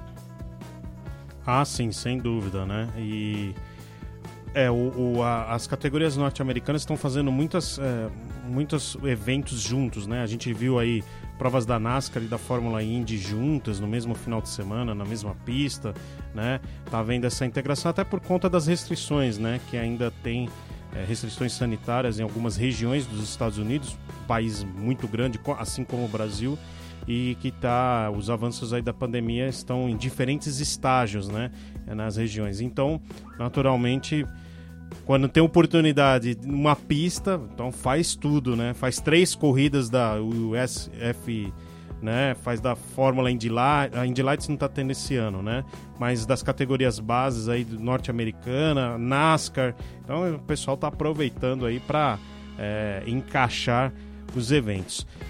Bom, o Colton Herta na prova do, do domingo deu uma de Will Power, né? Também dominou a corrida, não teve assim uma ameaça na sua primeira posição. Na largada, o Santino Ferrucci fez uma besteira enorme, saiu da pista no que voltou, prejudicou aí o, o Felix Rosenquist e o Alex Palou, né? Foi, fez um strike lá, deu uma de boliche, bola de boliche, né? Fez um strike. E aí o Colton Herta conseguiu ter uma tocada aí tranquila aí para vencer essa prova dois, né, Luciano Massi? Sem dúvida, sem dúvida, uma grande vitória pro, pro, pro Colton Herta, né? Ele que tem apenas vinte anos, um piloto jovem também, mas vem mostrando serviço, é um piloto que, que, sabe, que sabe guiar carro de, da Fórmula Indy, né? E ele faturou a terceira vitória na carreira apenas, né? Então, para ele que é um piloto em formação, que tá, que tá buscando espaço, que tá querendo crescer na categoria, assim como todos que estão começando, foi importantíssima essa, essa vitória na corrida dois de Mid-Ohio, e como vocês mesmos falaram, como você, Paulo, e o Arthur também falou, foi uma loucura, né, se for comparar com a primeira, foi uma loucura, mas mesmo assim o Colton Herta, ele que largou na pole position e conseguiu manter a primeira colocação, não toda a corrida, logicamente, porque tem a janela de pitstops, enfim, mas ele terminou a corrida na primeira colocação, isso é importantíssimo. Terceira vitória para o Colton Herta aí, que está formando a sua carreira, né? É, eu achei que o Scott Dixon iria melhor nessa corrida dois, né, Arthur Novaes? Ele estava bem, estava ali nas primeiras posições, estava na posição para somar uma bo- um, bom, um bom número de pontos, mas ele acabou errando ali na curva um e aqu- aquele erro custou a corrida dele dois, né? Exatamente, é... é... Foi uma, uma situação difícil para o Scott Dixon, uma falha dele mesmo, né? Não tem muito o que dizer, uma falha dele ali, é, que acabou per- perdendo o controle do carro, né? Meio que perdendo o controle do carro. É, e acabou aí terminando apenas na décima posição. Conseguiu completar setenta e cinco voltas, né? Mas terminou apenas na décima posição aí. O Scott Dixon, que, que no campeonato vem muito bem, vem na briga também, né? Mas acho, acredito eu, que esse ano é, é, é, o Newgarden e o Pato Ward vai dar mais trabalho para ele, viu, o P A? Será? Aliás, os novatos aí, o Pato Ward, o Oliver Askew, não, não conseguiram vir tão bem aí. A dupla da McLaren, né? Não, não, não figurou tão bem nas duas etapas. Foi uma prova bem discreta aí, o... Do, do, dos dois pilotos. Acho que o Pato Ward até errou, né, no treino do sábado e acabou, de certa maneira, comprometendo aí a sequência, é, corrida, tudo, não conseguiu uma boa posição de largada e não conseguiu ir tão bem. Ele sofreu um pouquinho mais, né, o, o, o Pato Ward nesse, nesse final de semana lá em Mid-Ohio. Agora, é, o, o trio ali da, da Andretti conseguiu realmente engatar um resultado muito bom, que fazia tempo, né, que a gente não via o, Ma- o Michael Andretti dando entrevista aí para a T V norte-americana, e de um jeito bem legal, que foram com três pilotos aí no pódio, né, Luciano Massi? Sem dúvida, não tinha maneira melhor para ele dar, dar essa entrevista aí, que fazia tempo que ele não, que ele não conseguia entrevista, né, com os três pilotos ali da Andretti no, no pódio, né, também, quebrando esse, esse jejum aí, o, o... teve o jejum quebrado das vitórias do australiano Scott Dixon, Will Power na, na perdão, que os dois são australianos, perdão, na, na corrida, na primeira corrida, né, e também da Andretti aí, que fazia tempo que não chegava no pódio e logo fez, não foi dobradinha, né, foram três pilotos de uma vez, então é muito positivo aí, é muito legal também ver a equipe de volta ao pódio. É, e eu gostei da recuperação do Alexander Rossi, né? Que vinha de uma temporada de muitos azares, muitos problemas, não completando prova lá atrás, e ele finalmente conseguiu em Mid-Ohio dois bons resultados aí, um terceiro lugar e um, e um segundo. Bom resultado aí do Alexander Rossi, que é um piloto que é um dos nomes fortes aí da categoria, né? Poderia estar aí brigando aí por títulos, é um nome aí que que poderia estar brigando aí de, por títulos, e não vem numa sequência tão boa nesse momento, nesse ano de, de dois mil e vinte. Né, Arthur? Foi o único que conseguiu os dois pódios, né?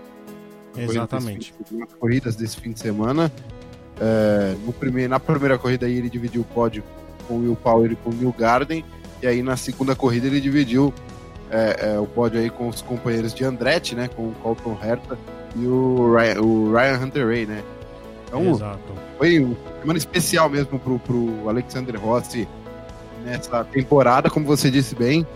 Tá complicada a situação dele, né? Mas tá buscando uma recuperação aí, essa, esse trecho de agora pro final do campeonato.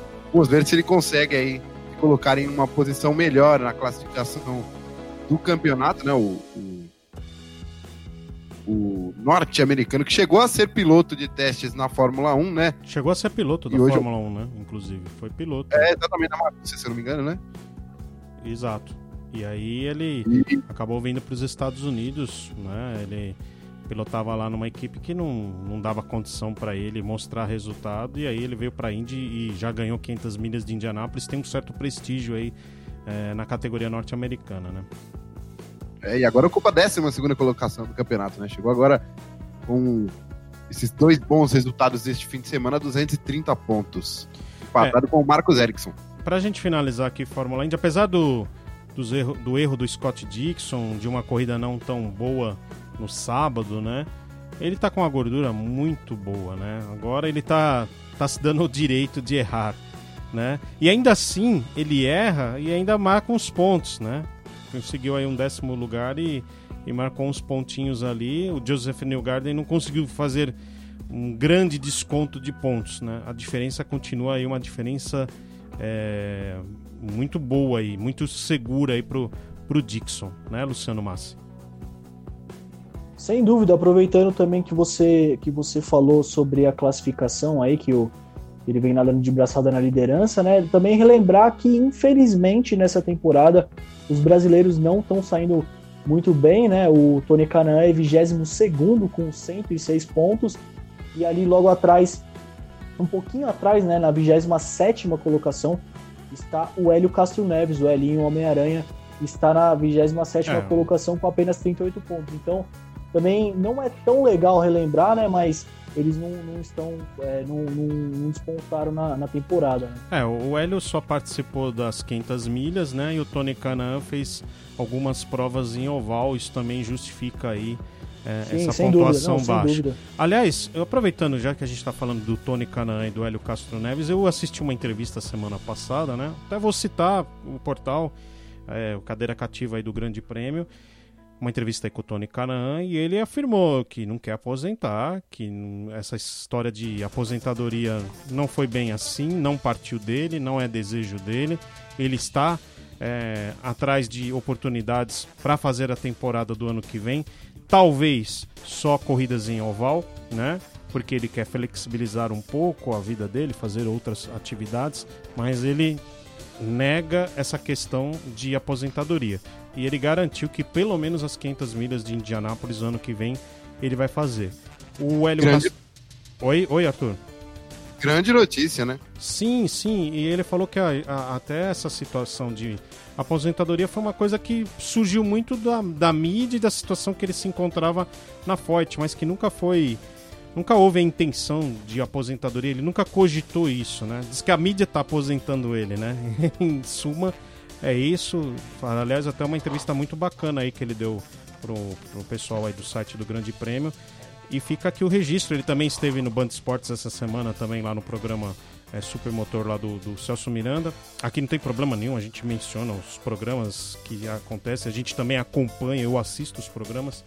Então, é, é legal do Tony ter dado esse depoimento, porque o que chegava aqui pela mídia é que ele estava aposentando, que não ia ter mais temporada para ele e não é o desejo dele. E ele está correndo atrás para viabilizar. Tony Kanaan está disponível no mercado e ele pode sim, no próximo ano. Na E J Foyt vai ser mais difícil, mas pode ser que em outra equipe o Tony venha participar. Pelo menos ele está... Ele tá, assim, com a missão de fechar para fazer as corridas em oval e, ou pelo menos no mínimo, ele garantir aí as quinhentas milhas de Indianápolis, que eu também acredito que ele vai conseguir pelo nome, pelo piloto que ele é, que ele representa para a categoria, né? Um piloto de longevidade, vitorioso, campeão, né? Campeão de quinhentas milhas, campeão da temporada da Indy. Com certeza ele vai acertar aí um lugar e a gente fica aqui na, na torcida. O Hélio, a gente já disse aqui alguns programas atrás que ele já está, e também noticiamos isso, né? É, a, a questão dele com a INSA deve se encerrar no final dessa temporada. Roger Penske liberou. E existe uma pequena possibilidade dele guiar num quatro, quarto carro da Penske na Fórmula Indy, mas ele está meio que liberado e, e acredito que ele deva fechar aí com alguma equipe para o ano que vem. O Hélio vem para disputar o, a, a temporada toda aí da Fórmula Indy em dois mil e vinte e um, então o Brasil tem aí uma, uma boa notícia aí, pelo menos de ter a volta aí do Hélio e do Tony Kanaan, o Hélio participando do campeonato inteiro e o Tony Kanaan aí pelo menos das provas em oval, né? Aproveitando o gancho aí que o Márcio falou, né, do, do desempenho aí dos brasileiros que realmente estiveram mais ausentes aí por, por essa situação. Bom, isso foi a Fórmula Indy, vamos passar para o último assunto do programa, porque aqui o, o tempo do programa já estouramos, já passamos aí de uma hora e meia, e vamos falar um pouquinho aqui da NASCAR agora, a NASCAR que teve uma prova no sábado em Richmond, a segunda prova dos playoffs, e teve a vitória do Brad Keselowski, o piloto da Penske, uma prova que de quatrocentas voltas, quatrocentas milhas, uma prova que... Basicamente, o Keselowski dominou, não teve problemas e conseguiu essa vitória importante. Ele é o segundo piloto a se garantir na próxima fase dos playoffs. Vamos aqui mostrar para quem está no YouTube é, como que foi o resultado, os dez primeiros colocados, a chegada aí de Richmond quatrocentos.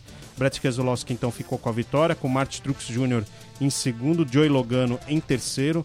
Joey Logano que incomodou bastante o Brad Keselowski aí na liderança, mas no final perdeu um pouco de ritmo e acabou terminando aí na terceira colocação. Outro piloto também que vinha bem, o Austin Dillon, terminou apenas em quarto lugar, o Chase Elliott terminou em quinto, Kyle Busch em sexto, Kevin Harvick em sétimo, Eric Almirola terminou em oitavo, Alex Bowman em nono e o Clint Boyer fechou o top dez, os dez primeiros colocados. A classificação dentro dos playoffs está da seguinte forma: Kevin Harvick é o primeiro colocado, a pontuação aí é na casa dos dois mil, né? Começaram a partir dos dois mil pontos, então dois mil cento e quarenta e três pontos para Kevin Harvick. Eu só vou passar as posições, tá?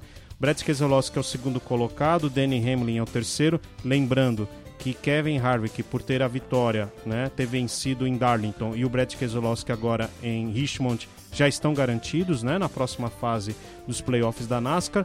Danny Hamlin, então, terceiro na pontuação, tá bem, tá tranquilo. Joey Logano é o quarto, Matt Truex Júnior em quinto, Austin Dillon é o sexto, Chase Elliott em sétimo, Alex Bowman em oitavo, Kyle Busch em nono e Auric Almirola em décimo, fechando aí os dez primeiros. Virando a página, a gente tem o Kurt Busch em décimo primeiro e no limite ali dos, dos doze classificados, né, para a próxima fase dos playoffs, Clide Boyer é o décimo segundo. Então estariam classificados para a próxima fase até o Clide Boyer. Quem está aí na... É... ameaçado e não estaria classificado nesse momento, William Byron é o décimo terceiro, Coley Custer é o décimo quarto, Matt DiBenedetto décimo quinto e o Ryan Blaney em décimo sexto. Vamos chegar na terceira prova desse, dessa primeira fase dos playoffs. Vamos mostrar aqui o quadro dos playoffs para você entender, ó. Essa fase é, conclui agora com Bristol na próxima semana, então estão ali os dezesseis. Para a próxima fase, o Kevin Harvick e o, o, o Brad Keselowski já estão garantidos, né? Vão ser mais três corridas com doze pilotos. Aí tem o corte até o oitavo, depois vamos para os oito para disputar as, as quatro últimas vagas. Aí lá no final, a prova em Phoenix, só quatro pilotos vão disputar o título, ou seja, pela pontuação ou por vitórias, né? A vitória garante, né? Então... garante a, já a classificação para a próxima fase. Então imagina que o William Byron, que está lá em... ou o Ryan Blaney, que é o décimo sexto, se ele vence a prova em Bristol, ele garante a classificação para a próxima fase dos playoffs. Então é, é, é essa dinâmica aí dos playoffs da NASCAR, chegando aí num momento decisivo, uma pressão aí para quem está ali do décimo segundo ao décimo sexto, e assim será na fase seguinte. Falando um pouquinho aí da NASCAR, a Penske estava devendo um pouquinho aí nas últimas provas, mas o Brad Keselowski conseguiu essa vitória, Luciano Massi. Grande vitória dele, que, que ele começou a despontar na corrida, digamos assim, é, no, a partir do segundo estágio, né? Tanto que ele, ele liderou quarenta e sete da, as, as últimas quarenta e sete voltas, né? E ele também contou com uma grande ajuda que não teve as amarelas, né? Então ele teve uma, uma boa folga aí e apareceu ali a partir do segundo estágio, brigando bem, e terminou é, com o caneco dessa, dessa etapa, classificando também para os playoffs, né? Depois que o Kevin Harvick classificou lá em Darlington com o seu Mustang, agora foi a vez do Brad Keselowski também marcar presença nos playoffs, aí grande vitória, ele que liderou as últimas quarenta e sete voltas, né, P A? É, a prova de Richmond, de Arthur Novaes, não foi tão emocionante, porque ela... faltaram as bandeiras amarelas. A ausência de bandeiras amarelas deixa a prova da NASCAR um pouco mais sem emoção. É um circuito de uma milha, né, um oval bem curtinho, com o Brad Keselowski com um bom carro, é, rendendo tanto com pista limpa, mas principalmente no tráfego, já que é uma, um circuito bem curto, né? A Fórmula Indy também disputa as, as provas lá, e a gente sabe que um bom acerto de carro aí no tráfego, né? O piloto que está na frente consegue, sem bandeira amarela, facilita e abre o caminho para a vitória, né? Exatamente. O Brad Keselowski, que no último programa que eu participei, no dia trinta, né? Que foi quando, inclusive, quando tivemos o último round aí da... da...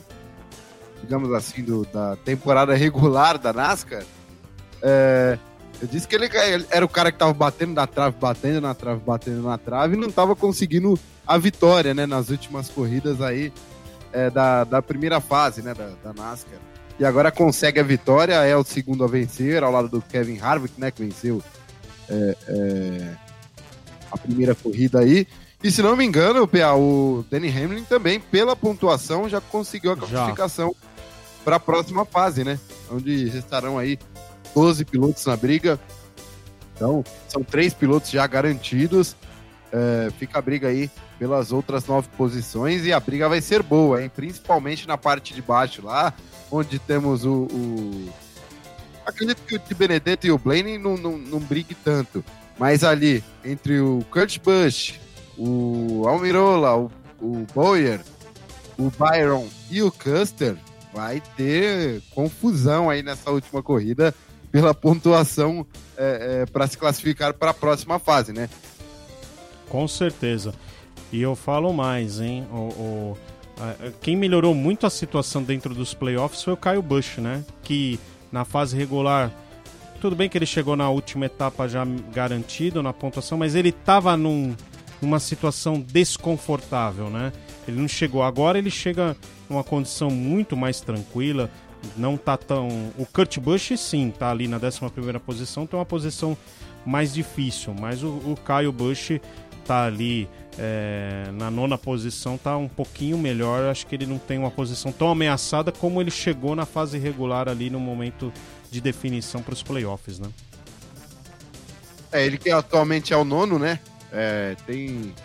Teve essas primeiras corridas aí do, dos playoffs do, da NASCAR é, bem resolvido, né? Foi muito, foi muito bem nesse começo e conseguiu a pontuação aí que vai colocando ele é, é, nessa briga aí para a próxima, próxima fase entre é, o round, que ficam doze carros aí na disputa ainda pelo título, né? Então, acho que o Kyle Busch tá bem, até o Almirola ali, até o Kyle Busch tá bem encaminhado, né? Do Almirola para baixo é que o bicho vai pegar. Com certeza. E a prova de Bristol é uma prova de resistência, né? Um circuito oval curtíssimo, com muita inclinação. Os pilotos vão ter que ter uma verdadeira prova de, res... de resistência, parecida com Richmond no aspecto de tráfego. Vai ser, então, quem tiver aí brigando por, pelas posições ali, as últimas vagas, vai ter que ter muita atenção em relação a isso. Antes de eu apresentar aqui os próximos eventos do final de semana, acho que a gente já... Vocês queriam falar mais alguma coisa de NASCAR? Mais alguma coisa para acrescentar antes de... Arthur, Luciano, ok? Podemos seguir? Tá. Podemos seguir. Então vamos aqui para opinião. Eu quero saber de vocês, agora a gente lançou uma enquete, uma pergunta para o nosso internauta. Quero saber a opinião de vocês. E o G P em Mugello veio para ficar na Fórmula um? Vocês acreditam que Mugello poderá voltar a repetir, a sediar um, um G P de Fórmula um? Arthur, primeiro você. Então, P A, eu acho que pelo público ficaria. Pelo público, pelos pilotos ficariam. Mas acredito que a organização vai pensar duas vezes justamente por essa questão Da, da área de escape curta aí, né? A área de, as, de escape de asfalto ser muito curta, ou em algumas curvas nem ter, né? Na hum. maioria delas. É, deixa para o público uma corrida emocionante, deixa para os pilotos uma corrida é, mais desafiadora, mas na questão da organização o pessoal vai ter que analisar aí mais a questão de segurança para manter ela. É, apesar de ter tido esse ano, né? Eles... A questão de segurança estar ok para este ano, a gente viu como uma dificuldade muito grande para os pilotos aí que estão acostumados a dar uma beliscada na zebra aqui, outra ali, é, é, acaba dificultando a corrida e podendo aí causar alguma, alguns acidentes, né? Como tivemos principalmente aí nos treinos livres. É, bom, eu não achei insegura, tá? Até a questão do safety car, achei que foi mais um erro de procedimento do que, o erro, do que um problema na pista, né? Mas vamos ver, né? É, vamos ver o que, que vai acontecer se Mugello pode sediar ou não a Fórmula um no, no próximo ano. Você, Massi, o que você acha? Mugello veio para ficar ou não? Então, infelizmente eu acho que não fica. Eu, particularmente, assim como to- grande parte dos fãs de Fórmula um gostaram, né, dessa prova em Mugello. É uma pista realmente desafiadora, porque os pilotos têm o físico em dia, eles, eles têm uma dieta regrada, eles fazem exercícios, mas é, a pista de Mugello, sim, É, requer muito preparo, muita concentração, porque como mesmo o Arthur Novaes falou, não tem área de escape e escapou, você tá na brita, porque é circuito de MotoGP, né? Não que é só de MotoGP, mas muitas vezes é utilizado o MotoGP, já é uma figurinha carimbada no calendário da MotoGP. Então é, tá mais, é, a pista já está mais é, preparada para o MotoGP, então pra você sair na brita e você já para, né? Agora na Fórmula um não precisa de tanta brita assim, nesse caso, né? Então, caso uma vez que a Fórmula um possa voltar no ano que vem, eu acho muito difícil também por uma questão extra, extra pista, digamos assim, porque não é muito raro a gente ver, como a gente está vendo esse ano, que está sendo um ano atípico, três provas num país só. Então a Fórmula um costuma passar em, em um país, antigamente até que sim, mas é, nesses últimos anos de Fórmula um, nessa era moderna da Fórmula um, digamos assim, é, não é normal ter três G Ps num país só, né? Tivemos Monza, Mugello e depois Imola, né? O famigerado circuito de Imola. Então eu acho que provavelmente não teremos Mugello no, na temporada de dois mil e vinte e um, porque Monza não vai sair. Sinceramente, Monza não sai para a entrada de, do circuito de Mugello, né? Então, se falar, ah, a Itália vai ter dois, ah, eu também quero ter dois, ah, faz uma etapa aqui e outra ali. Então, eu imagino que Mugello, infelizmente, não estará em dois mil e vinte e um na Fórmula um. Eu também acredito que não vai ter, mas seria muito bacana se ficasse, minha opinião. Diga, Arthur.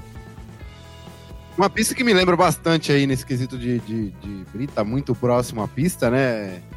Ao de Mugello, recebeu a Fórmula, recebia a Fórmula há pouco tempo atrás, né? Consideravelmente pouco tempo atrás, é Manicure, né?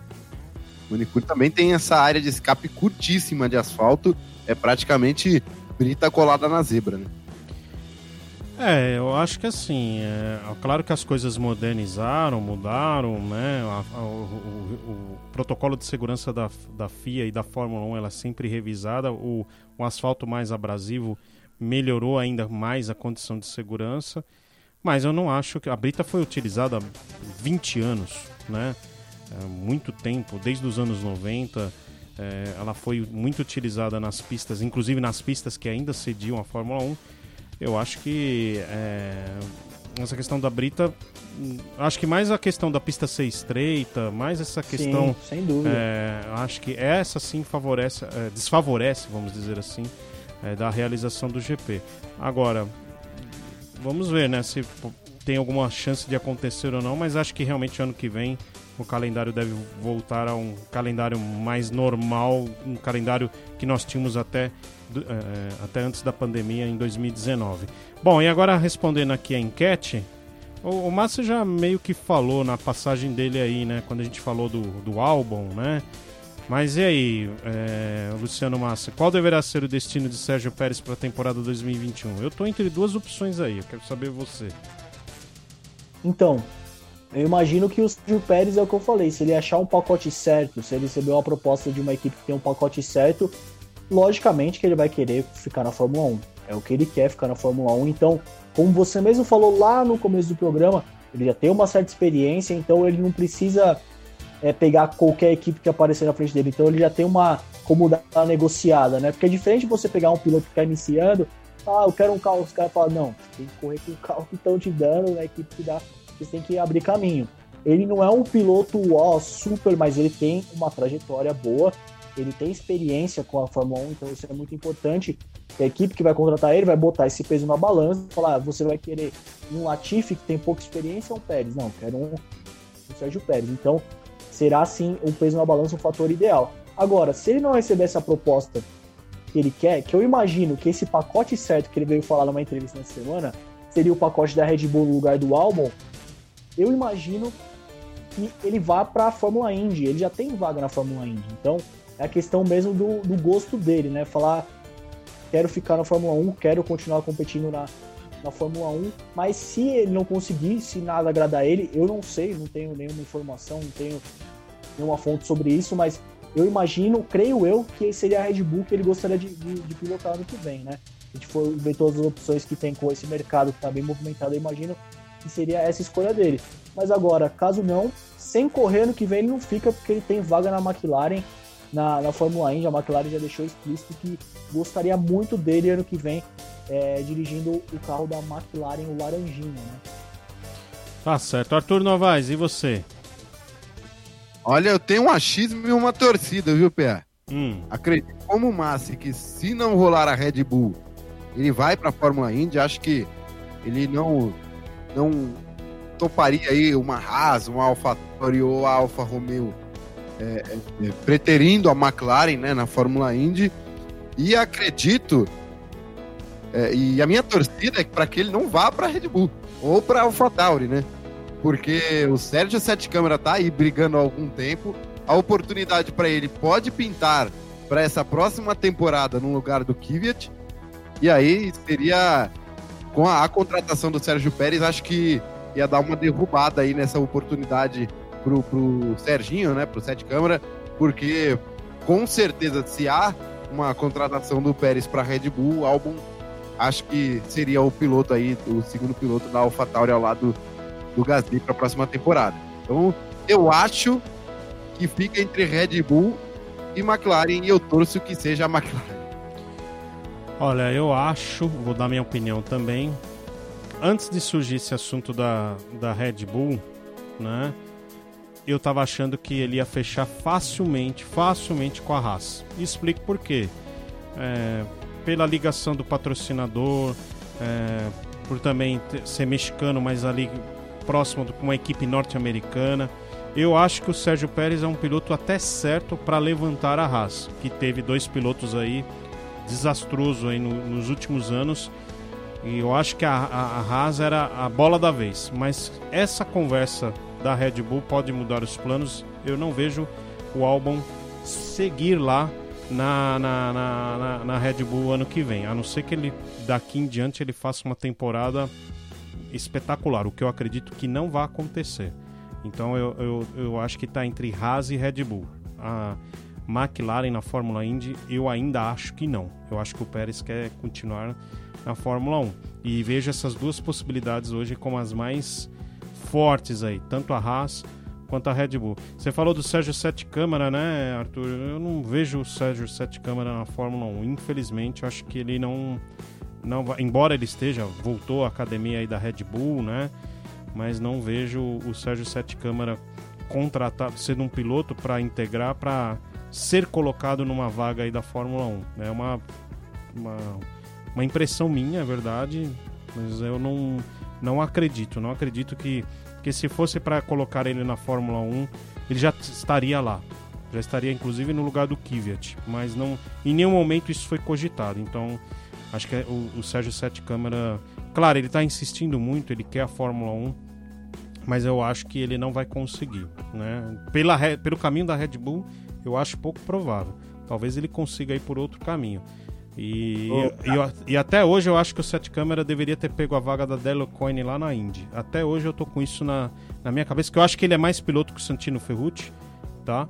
E eu acho que ele iria se dar bem na Fórmula Indy. Mas enfim, ele tá buscando a Fórmula um, paciência, né? Fala, Arthur. É, ele... Ele que deu uma entrevista aí durante esse fim de semana, na sexta-feira, se não me engano, lá para Mariana Becker, né? Tava lá cobrindo é, com a reportagem em loco do Sport T V na, na transmissão da Fórmula um, e ele disse que, que a definição vem entre Rússia e Nürburgring, né? O G P de Eiffel, né? Que teremos é, fenomenado G P de Eiffel e Nürburgring. Então, vamos acompanhar aí, porque pode ocorrer, pelo que ficou ali dito, né, pode ocorrer uma saída do Kvyat já a partir do G P da, da Rússia ou o G P de Nürburgring para uma possível entrada dele, como também pode ser definido aí é, para a próxima temporada, né, o destino.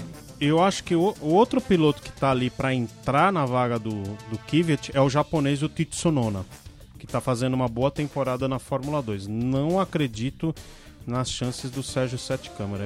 Eu acho que o, a, você vê as declarações dos dirigentes, nunca, nunca o nome do Sérgio Sete Câmara é falado, mas do japonês já falaram. Ele fez umas corridas, ganhou, teve uma vitória, então o nome dele tem sido assim a bola da vez. Além dessa questão, é um piloto japonês, tem apoio da Honda. A Honda está lá na, na, na, equipando os dois carros da, da Red Bull da, da, e da, da AlphaTauri. Então, assim, eu acho que o, o, as chances do, do Sete Câmara estão bem, tão bem assim, limitadas, e acho que dificilmente ele vem assumir uma vaga na Fórmula um. Assim, com o desejo do dirigente colocar ele lá para fazer a temporada. Ele está rigorosamente numa posição de piloto reserva. É, ele está dando essa declaração porque ele tem esperança, mas assim, não é a impressão que dá pelo que a gente lê nas notícias, pelo que a gente vê. E eu acho que o Sete Câmara deveria pensar em outras possibilidades para a carreira. Ele acho que está insistindo muito num caminho que ah, ele acho que vai acabar compli- comprometendo a carreira dele, né? A gente já viu esse filme com outros pilotos. Então, até hoje eu, não, eu acho que ele devia ter fechado com a Delcoin na Índia. Eu acho que ele teria feito o melhor negócio. Agora, um brasileiro que está muito bem aí na para de repente estrear ano que vem, para mim é o, é o Pietro Fittipaldi. O Fittipaldi tá, tá ali, já tá na Haas, já é o piloto de teste e tal. Acho que os dois pilotos vão acabar saindo, o Romain Grosjean e o, e o, o Magnussen já deram provas que não tem condições de seguir na Fórmula um, né? Acho que esses dois vão dançar. E aí eu acho que pode, pode até ser uma dupla, Sérgio, é, é, Sérgio Pérez e, e Fittipaldi, né? Acho que tem tudo para acontecer isso. Bom, é o que a gente, a impressão que a gente vê de fora, né? O que vai acontecer só no, o tempo dirá. Senhores, antes da gente encerrar, deixa eu passar aqui os, as, os próximos eventos. Final de semana que vem vamos ter bem menos eventos, né? Porque ultimamente vem sendo é, cheio, né, de corridas, de categorias, mas o ano que vem vamos ter, ou, a semana que vem, melhor dizendo, vamos ter uma prova muito importante, né? Que é as vinte e quatro horas de Le Mans.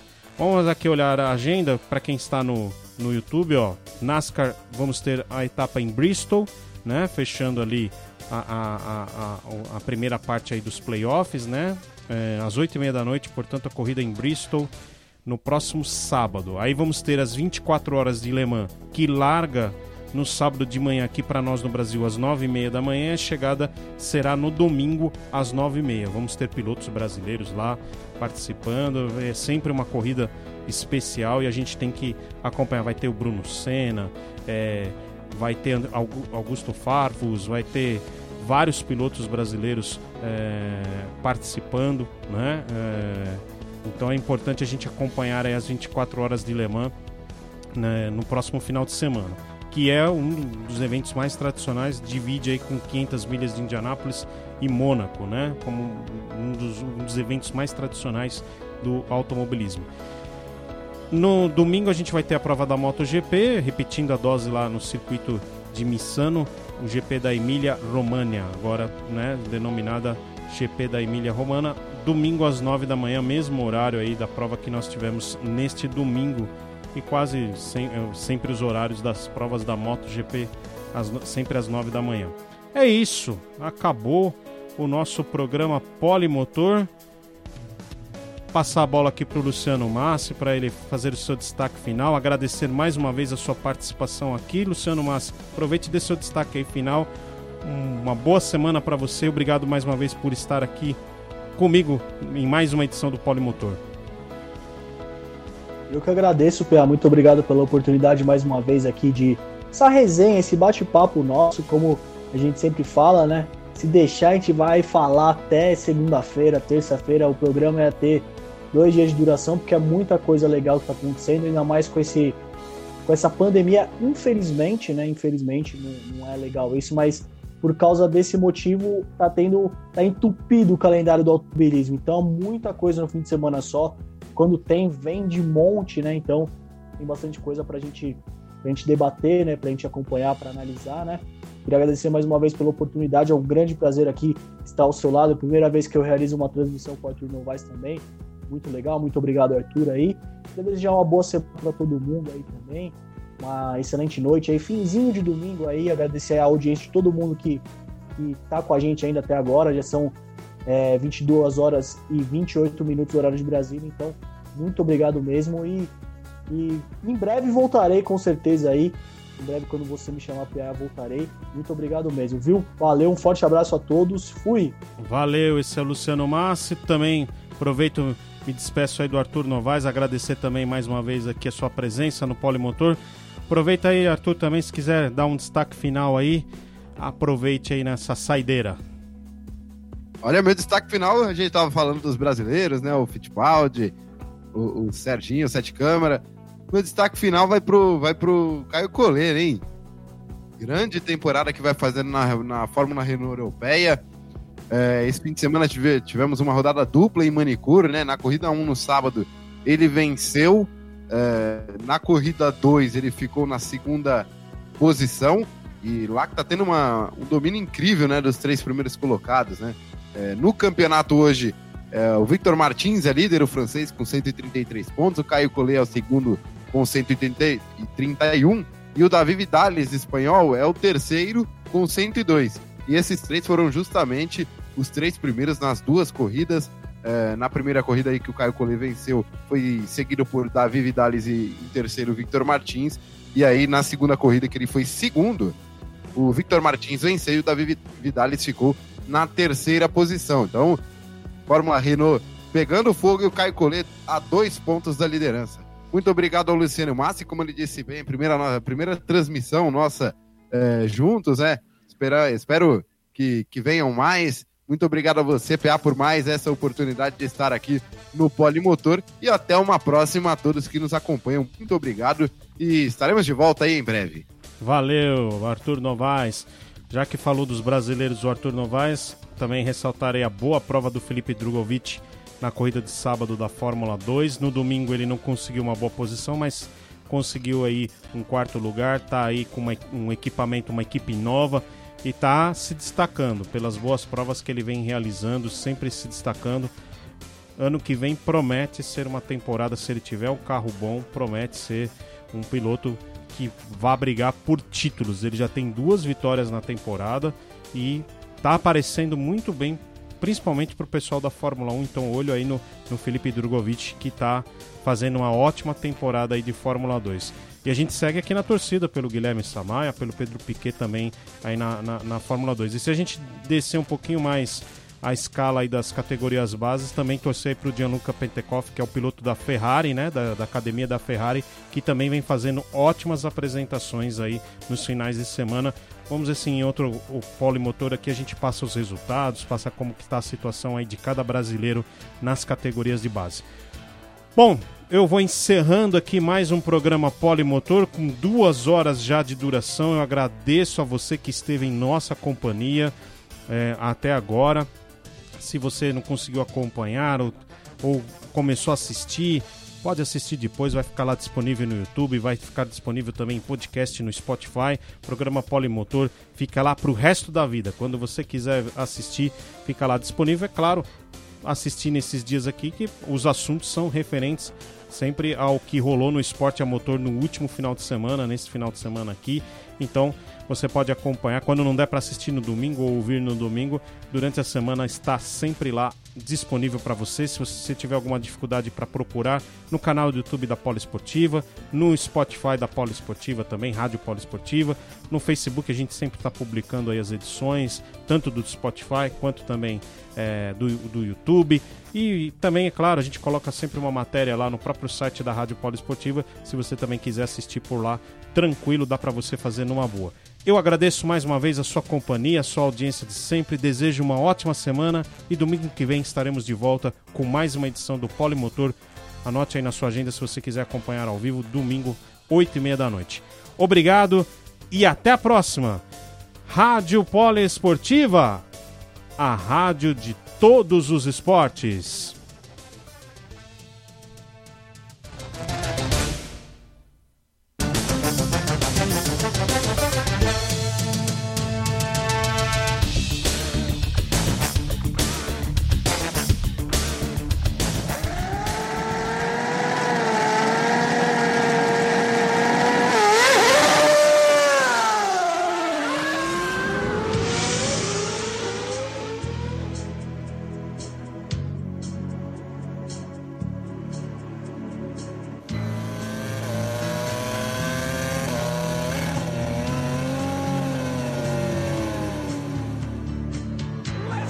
one hundred